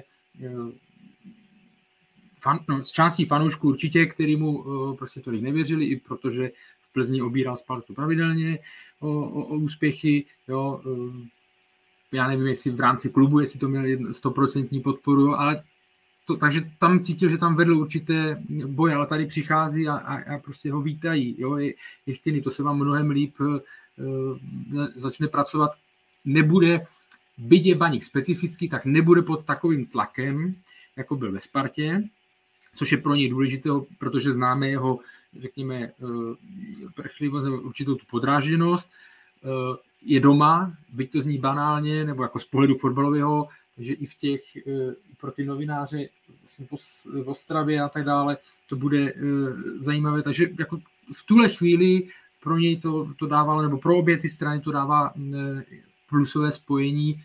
Těším se na to, protože, jak jsem říkal, na začátku bylo by fajn, kdyby jsme měli čtyři tři, čtyři eh, velké kluby a myslím si, že Baník v té příští sezóně už eh, s jiným cílem než jako top čtyřka, jo, že do, s jiným cílem už by do ní e, neměli jít, že by to měl být zase ten další krok před. Já se na to taky těším. Bude to, ty jsi řekl, Karle, spoustu věcí, s kterými souhlasím, takže to nemá smysl opakovat. Ale já osobně o tom nejsem přesvědčený, že tohle bude dlouhodobě fungovat. A vysvětlím proč. Uh, viděli jsme to, co zmínil tady někdo v těch komentářích, jak Pavel Vrbak působil ke konci angažmá. Druhá věc, jak si vedl takticky. Za mě prostě Pavel Vrba není žádný taktický mák a teď to nemyslím pejorativně, je to trenér, který má za sebou CV obrovských úspěchů a patří k tomu nejlepšímu, co český fotbal v tomhle směru mělo, ale viděli jsme jak to, jak, co dělal ve Spartě, jak působil ve Spartě a jdou informace, jak to, jak to vypadalo ve Spartě. A že s Pavlem Vrbou, co se taktických věcí, uh, bylo vlastně velké zklamání v tomhle směru, že ta, jako to renomé trochu, které měl, tak trošku tam se ukázalo možná přehnané. A, na mě, a David Čermák to tady myslím v posledním podcastu zmínil, když jsme se mluvili o konci Pavla Vrby, že dle něj mu taky z tohohle směru trochu ujíždí vlak a já skutečně já v tomhle směru nejsem proto o, o Pavlu Verbovi přesvědčený. Já si myslím, že vstup do angažma on bude mít skvělý. On bude ten tým nakopre, ten tým začne začátku šlapat. Pak je otázka, a pak třeba se buď, budu já úplně plést, je to možný, nebylo by to poprvé, viděli jsme to jako, je to prostě prognoza a můj typ, který vychází z, nějak, z něčeho, ale pak by mě vůbec nepřekvapilo, kdyby ten tým, až bude přečtený, až týmy budou vědět, co o něj čekat, tak by začal padat a začal se to zadrhávat. jdou zprávy i takový, že třeba jsem zvědavý, bavíme se tady často o tom, a to třeba Karel na mě bude reagovat, jo. Ale bavíme se tady často o tom, a Michal to často zmiňuje, že, že Baník se stavět na svých odchovancích, pracovat jako zabudovávat ty kluky do sestavy a jdou zprávy takové z okolí mladých hráčů, eh, co hráli ve Spartě, že po odchodu Pavla Vrby na letné byla jako velká, jako byla euforie toho, že on končí, protože ta kooperace on a zabudovávání mladých úplně očividně, nebo respektive, jak to říct, nebo zabudovávání, práce s mladýma, aby rostly, nebyla očividně tak dobrá, jak si někteří představovali, což pro mě rovněž zdvihlej prst. Ne, ne, neříkám, že to tak stoprocentně bude. Jenom pracuji s tím, co člověk vidí v zápasech a co člověk zaslechne z, něk- z, x zdrojů. A když jsem si tohle, jako když si tohle spojím jedno a jedno dohromady, tak jako jsem, nejsem tak, jako vidíme při jmenování Pavla Vrby obrovskou euforii, jak tady někdo píše, Chachar se vrací domů, naprosto v pořádku. Ale zároveň z těch informací, které plynou, pro mě, já, jako, já jsem lehce skeptičtější, než uh, nějak extra optimistický k tomu, jak baník pod Pavlem Vrbou bude vypadat. Ale třeba se strašně pletu, povede se mu, což povedu se mu udělat kabina, což si myslím, že byla jeho taky jako vedle nějakých jako systémů, to, jak pracoval Plzeň, tak jemu se tam povedla udělat strašně kabina kolem Pavla Horváta, tehdy až fungovalo to, je to přijde, já jsem se o tom s někým včera bavil, pardon, že jsem dlouhý, jo, ale přijde mi to takový, že když si třeba vezmu Plzeň a Spartu, tak eh, zatím, a přirovnám to trošku teďka nadsazeně, ke Karlu Ancelottimu ve stylu v Bayernu, kdy na ně mířila kritika od Robena a dalších velkých jmén, že prostě takticky to není ono a nenáročný tréninky. A vidíme, co on dokáže. Dokázal v AC Milan, dokázal to v Realu Madrid, kdy ty hráči to dokážou zvládat vlastně i svým způsobem sami, když si ta kabina dobře sedne, když to funguje ten tým, že tam není potřeba do toho takzvaně ty hráče tak úplně jako vodit, vodit takticky, dávat jim detailní popisy, co se taktiky týče. Tohle třeba, když by si v baníku sedlo, může to fungovat rozice. Ale já se, jak říkám, na základě toho, co, co člověk viděl, co slyšel, jsem trošku skeptičtější vůči tomu, než třeba někteří fanoušci, experti. A třeba se strašně pletu a rád se potom na to, za to omluvím, ale je na místě to nějak ohodnotit a ne, neschovávat se za nějaký alibi. Pro mě prostě, já jsem skeptičtější a vůbec by mě nepřekvapilo, kdyby to teďka vlastně působící možná idylický spojení nakonec se ukázalo jako fail. Ale uvidíme, to si povíme za rok.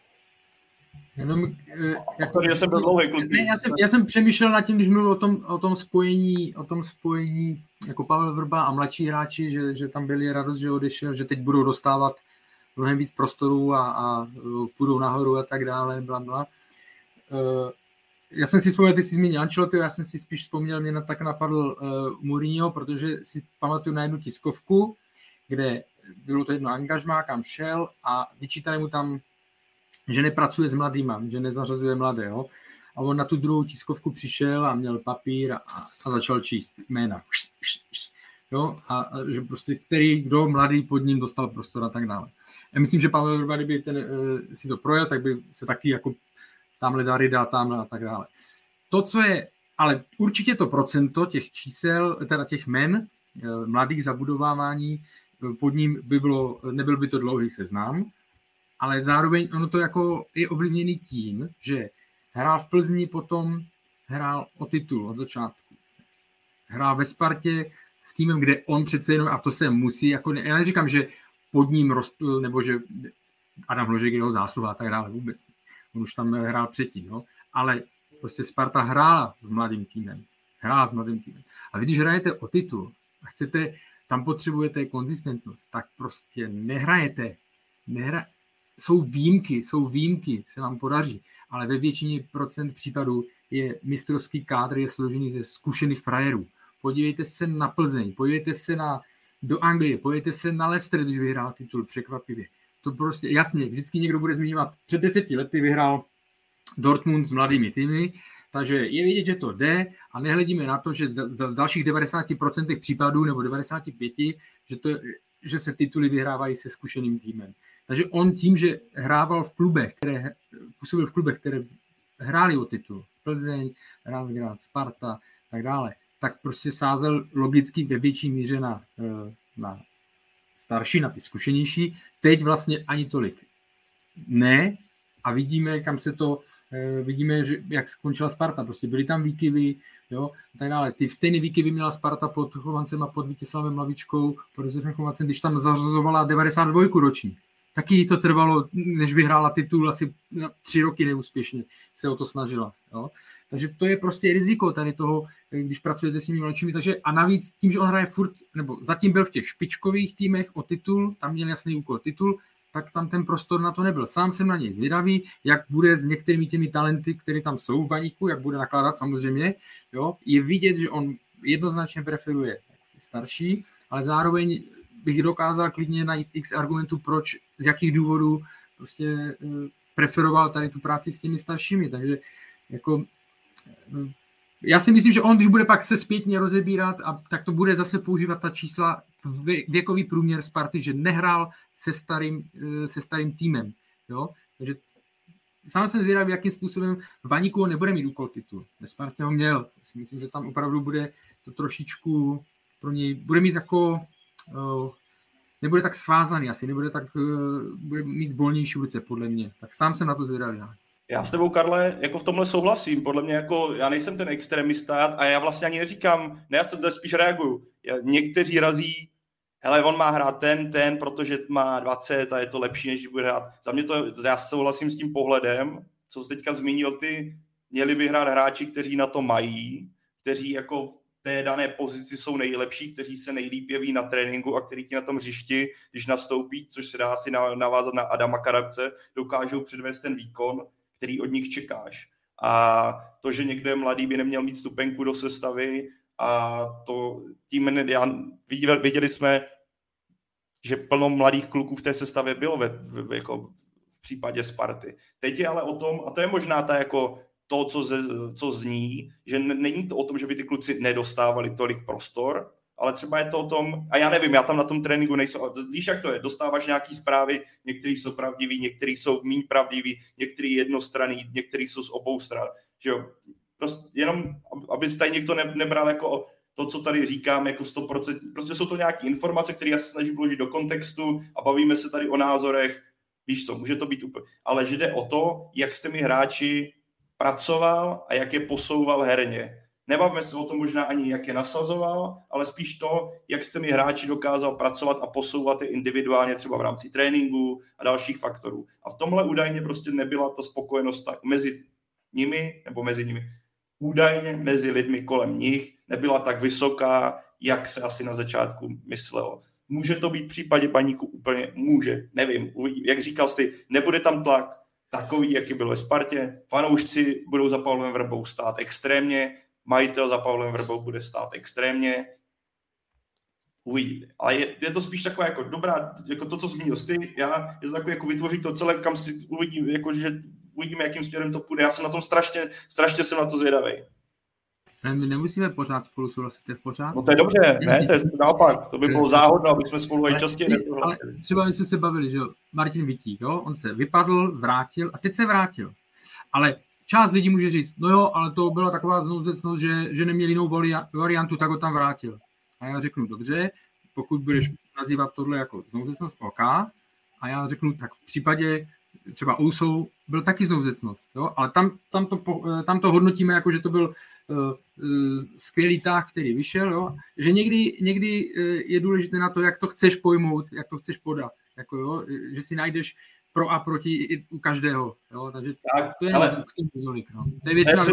ale, ale o tom je fotbal. No, ne, dívej, na toho, na, na toho vytíka zase našroubovat. Další pole, který ti může někdo říct, jo, je to zásluha Pavla Vrby, ano, nebyla, byla to znouzecnost, ale nakonec to udělal. A pak ti může říct druhá strana, jenom na, zase dám ty obě strany mince. Někdo ti řekne, no ale on ho neudělal Pavel Vrba, on ho udělal prostě David Hansko, který vedle něho hrál a dobře si ho řídil a díky té kooperaci Martin Vítí konečně začal předvádět to, že hmm. na to měl. Jako tohle jenom nabízím vlastně jako... Vladimír Darida vlastně taky není Pavlov no, samo, Horvát, že? To, se, to už jsou všechno takové potom... No, dívej, nevidíme, věci, nevidíme nejsme, které, nejsme, nejsme v kabině, ani jeden z nás, a, takže já netuším, jo, prostě pracujeme že, s nějakými informacemi. Že takhle, ho, takhle to nemůžeš vlastně i brát, protože ty si určíš, že ho tam budeš hrát, aby on vedle něj rostl. Teď to takhle bylo ve Slávii, takhle vyrůstli hráči v Plzni vedle Horváta Pavla, vyrůstli a ty nemůžeš říct, to není zaslova trenéra, to je zaslova Pavla Horváta. Trenér to tam postavil, že? A to je jedno, už jsme si dostali. Ne, no, jasný, ale dívej, to nemá být jako urážlivě vůči trenérovi. Pohodě, to, já se spíš jako, aby jsme měli obě mince, jak se dá na to nahlížet, tak třeba to působí. Třeba jako takhle. Třeba nemám vůbec pravdu a je to jako tisíc. Míšo, řekni něco. Michalem, tě, čeká na kterou, stranu, ne, na kterou stranu. Já se vůbec nedím tomu Pavlovi defenzivnímu jako postoj vůči Pavlu Vrbovi, protože já jsem z něho v posledních měsících taky neměl jako pocit, že je někdo, kdo to jako okamžitě zvedne. Jo, a, a ne, vím, že ty jsi to, Karle, neříkal, jo, ale vím, že jsi to myslel jinak, ale nebo úplně při, jiný příměr, před rokem a půl, když se, když byl na hraně Luboš Kozel a řešil se Pavel Vrba, tak tam jsem byl přesvědčený o tom, že to by bylo ideální, ale teď úplně jako o tom nejsem po tom roce a půl, protože s tím, jak, jak působila Sparta a on v ní v posledních měsících, jako eh, z toho jsem neměl úplně dobrý dojem. No, jako, jako já s tím souhlasím v tom, že podívám se na tabulku, podívám se na počet trofejí, jako nikdo nemůže říct, že Pavel Vrba ve Spartě uspěl. Dostali se, dostali se do, do poháru nebo tohle, ale prostě nikdo nemůže říct, že eh, to bylo úspěšná angažma, to já vůbec netvrdím. A u něj bohužel eh, bylo velmi, já nevím, jestli budeme říkat od března nebo od dubna, ale tam už bylo strašně znát, že to prostě jde a už se to nezvedne, jo? Že, že už tam nebyla ta energie, nebyla tam ta chemie, to už jste věděli, že to jde, že to jde do pytle. No. A mě chybělo v tomhle, v tom bodu, kdy se to zlomilo, větší flexibilita, víš, reagovat, něco nabídnout jinýho, než na co jsi od Sparty zvyklý, ale viděli jsme pořád vlastně, jen měnil figurky na té hrací ploše, ale že bys upravoval nějak výrazně taktický roz... Uvidíme. Ale já jsem na to, takhle, já jsem na tohle spojení strašně zvědavý. Bude to zase pro mě jako takový to koření další sezóny. A, ale pro mě zároveň, já jsem jako, jsem vlastně rád, že jsem na straně skeptičnosti, aspoň když tak můžu být zbytej, jak pes, a budu se omlouvat. Přitáhne to lidi, bude se o tom psát. Super. Tak. Tak jo, takže vážení a milí, eh, tady je velká moderátorská premiéra Pavla Hody, protože já se musím teď eh, neodkládně vzdálit a tímto vám moc děkuju. Hlavně děkuju klukům, Michale, Karle, eh, díky moc a budu se na vás těšit opět příští týden a Pájo, tobě držím palce, abys to hezky zdárně dnes zakončil. Tak ahoj. Michal, abych teda jako no. převzal tu Ondrovu roli. Uh, víme, Pavel Vrba, hlavní kouč Baníku Ostrava, Víme, že on byl vždycky spojený s panem Bečkou, byl tam Ticháček jako trenér brankářů, ale zatím v případě Baníku se o jménech nemluví, respektive něco, něco jako vyplouvá, ale zatím to nemáme tu jasnou eh, kooperaci nebo jistotu, Baník bude asistent ten a ten. Tak jako tu, tuší se, kdo by mohl být a případně bude to ten bývalý tým Pavla Vrby, nebo se čeká spíš úplně něco nového? Já myslím, že Zdeněk Bečka s Martinem Ticháčkem to nebudou. Že to bude někdo ze stávajícího ostravského štábu. A svým způsobem je to dobře, protože zase se Pavel Vrba i okyslíčí jinak, jak jsme se bavili o tom, že přijde, že Honza Baránek to bude asi a Tomáš Jejdušek, který přišel z Bčka po konci Ondřeje Smetany, e, to je můj tip, ale zajímavý je, že Alois Gusman oslovil ještě Radoslava Kováče i po tom, co bylo ukončeno jednání s Pavlem Hapalem, jo. A to mně přijde takový jako lehce zvláštní. Tam asi netušili úplně, nebo eh, se, působí to na mě tak, že trošku se v tom plácali v tu dobu a Radoslav Kováč měl jako říct, ne, tak odmítnout jako z díky, že nedovedu si představit, kdyby, to, kdyby na to kývnul, jak by se cítil před Pavlem Hapalem. Já jsem to zapomněl zmínit, to je dobrý point. Uh jakože to, co může pro něj, nebo co by asi možná bylo i dobrý pro Pavla Hrbu, kdyby opravdu eh, v tom realizačním týmu měl, já neříkám to úplně překopat celý, protože jste zvyklí na určité, ale kdyby tam měl nějaký nový impuls, který vás může trošičku, eh, který vás může trošičku i inspirovat, i jako, přinést novou motivaci, může vám pomoct ve věcech, u kterých neříkám, že si nejste jistý, ale které třeba byste potřebovali zvládat, eh, zvládat líp, tím nemyslím úplně kabinu. Ale tohle může být jedna z věcí, nebo možná by i měla být jedna z věcí, o které, o které by, měli, by měli uvažovat. A tím vám hodím kluci do na, návaznosti na toto, hodím teda otázku pro oba si do placu. První, je dobře, že zůstane Jan Baranek, případně, kdyby zůstal, tedy asistent trenéra, který byl spojený s Ondřejem Smetanou, teďka pracoval pod Tomášem Galáskem a je tím pádem spojený s nějakým neúspěchem baníků v posledních měsících. A druhá věc, nebojíte se toho, že trenér by měl úplně jiný realizační tým, bez lidí, s kterými byl zvyklý pracovat a ví, co od nich čekat. Nemůže to způsobit, řekněme, na začátek jistý komplikace, že nejenom si bude zvykat na tým, s kterým pracuje, myšleno hráče, ale bude si muset i zvykat na tým, myšleno asistenti trenéra, trenér brankářů a další lidi. Není toho prostě na Pavla Verbu pro ten start až příliš mnoho, pokud by došlo až takhle razantní změně? Mně, mně, mně to nepřijde, mně, ne, mně fakt ne, mně, naopak si myslím opravdu, jak jsem říkal před chvilkou, že to okysličí zase jiný lidi, jiné prostředí, ten Honza Baránek zná všechny dorostence, stejně tak Tomáš Hejdušek, jestli chcou opravdu dávat i šanci mladším, tak ta propojenost Ačko, Bčko si myslím, že je zdaleka lepší, než naopak, kdyby si vzal sebou eh, štáb, který prostě eh, tam takový přehled nemá. Jo, já v tom fakt vidím jenom pozitiva. Otázkou je, aby měl jako silného asistenta a kdo z nich to bude, protože to je taky důležitý. Jo, protože Pavel Hapal měl mít silného asistenta v Radoslavu Kováčovi, ten model byl jasně daný. Teď opravdu, jak říkáš ty, Pavle, to zase jako chápu i tebe, je Pavel Vrba a jména jako Jan Baránek, Tomáš Hejdušek, je to rozdíl, co si budeme povídat. Ale Pavel Vrba, jestli se nemýlím, měl Honzu Baránka už v Plzni, takže taky se asi znají, teď je, asi si pokecají o tom, jaká by měla být role. Vidím v tom fakt jenom pozitiva. Já si to fakt taky myslím, i, hele, Jose Mourinho v určité fázi kariéry taky obměnil, já říkám vyhodil nebo vyměnil, ale obměnil, protože potřebuješ nové impulzy a já teď nevím na jaké vysoké úrovni je teďka třeba Jan Baránek a tak dále, jo, a, a ti další asistenti, ale znovu říkám, někdy vás, někdy prostě potřebujete některé věci jako vy, občerstvit nebo trošičku nabrat nový, nový ten impuls, aby vás to ještě víc bavilo, a, a vlastně vás to i posouvá, uh, posouvá vás to vpřed. No, nevím, mi napadl takový příklad, ale nevím, jestli to je ono. Jsem kdysi četl, co je nejlepší na procvičování jako uh, mozku, nebo takhle věmu, že když si celý život čistíte zuby kartáčkem v pravé ruce, tak všechno děláš automaticky, že tohle. A že naopak vlastně, když si ho vezmeš do levé a ta ruka je nešikovná, ale v tu chvíli ty se začneš na tu věc soustředit, že jo protože prostě ti to nejde a, a zaměstnáváš ten mozek, zatímco při normální činnosti právě tak nad tím přemýšlíš nad prací, nad snídaní, jestli děcka všechno stíno. Jo, takže ta změna jakože může přinést opravdu nějaký, eh, byť to je zase banální, no, píše, tak může přinést impuls a nevidím to, ne, nevidím to, ale je důležité, aby on s tím byl tak, zaprvé takhle, aby on s tím souhlasil, aby to nebral zase jako kompromis, no dobře, tak jo, tak snad to nějak bude fungovat. On s tím musí souhlasit, většinou bývá dobrá varianta, když si přineseš třeba někoho, ještě aspoň někoho svého a spojíš to s tím, s tím, kdo zná to prostředí. A pak to záleží vždycky už jenom na těch lidech, jak si, jak si v sobě najdou cestu a jak, jak jsou pracovití a tak dále.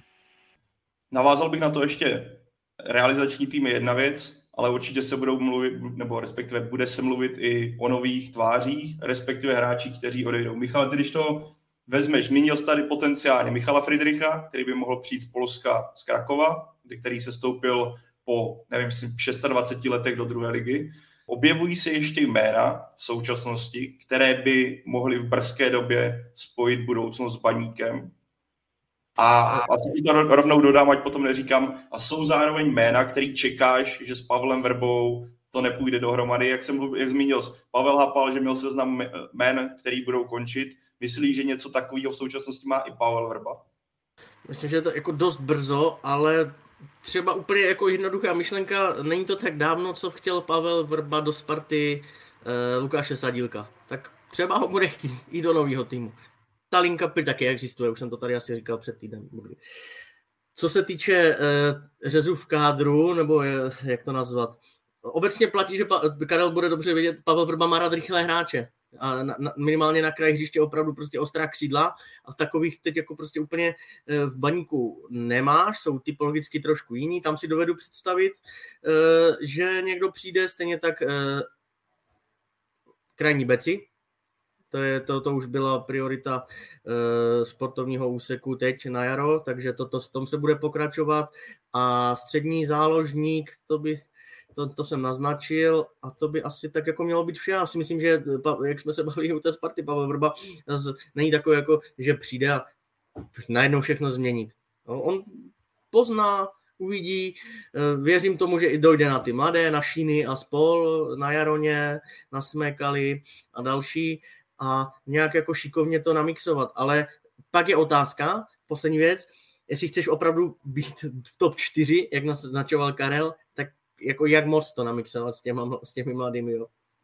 Hele, plácnu poslední otázku tohle podcastu, uh, protože po, od, po odchodu Ondřeje Smetany převzal to Tomáš Galásek, který dal šanci mladým klukům. Uh, jak se ti, Michal, líbili, respektive ukázali to, že v příští sezóně můžou být hráči do pravidelné rotace, případně dokonce někteří i do základní sestavy.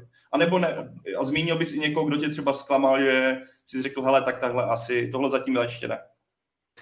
Myslím, že ten měsíc poslední eh, v nadstavbě jim dal víc než celá sezona v MSFL, jo, že to, to, jestli hledat nějaká pozitiva na sezóně baníku, tak v tomhle, že ten aspoň zaplať pán Bůh jako si oživili, nebo respektive zkusili ty kluky v ostrým zápase a v ostrých zápasech proti elitě, jo, to nebyly uh, sestupivší týmy, to byly prostě elitě a jedin, jednak tak jako poznáš, jestli na to mají nebo ne.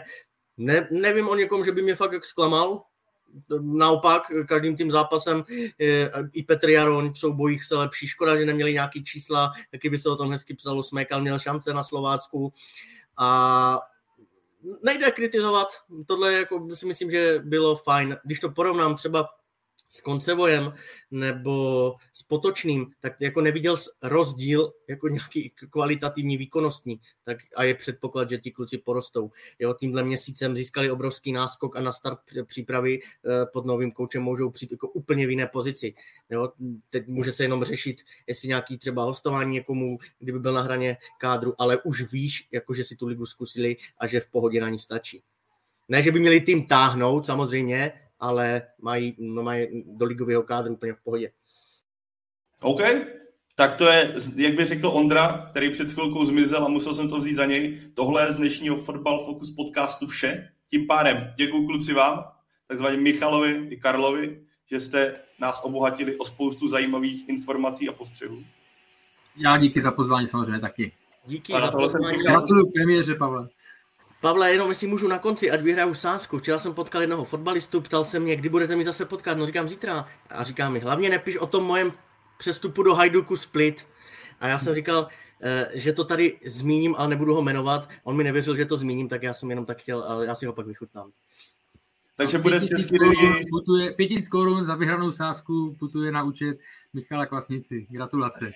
Takže bude, máme se těšit na to, že hráč České ligy zamíří do Hajduku Split. Moc ne, je to spíš přání. Že se mu líbí, má rád Chorvatsko, má rád destinaci, jezdí tam na jachtu a říkal, to by se mu líbilo. OK, takže takový bombonek pro ty, kdo vydrželi dlouho až s námi. Bylo vás hodně, za to, že vám velmi děkujeme. A já se teďka musím podívat, jak Ondra ještě vždycky sloučí.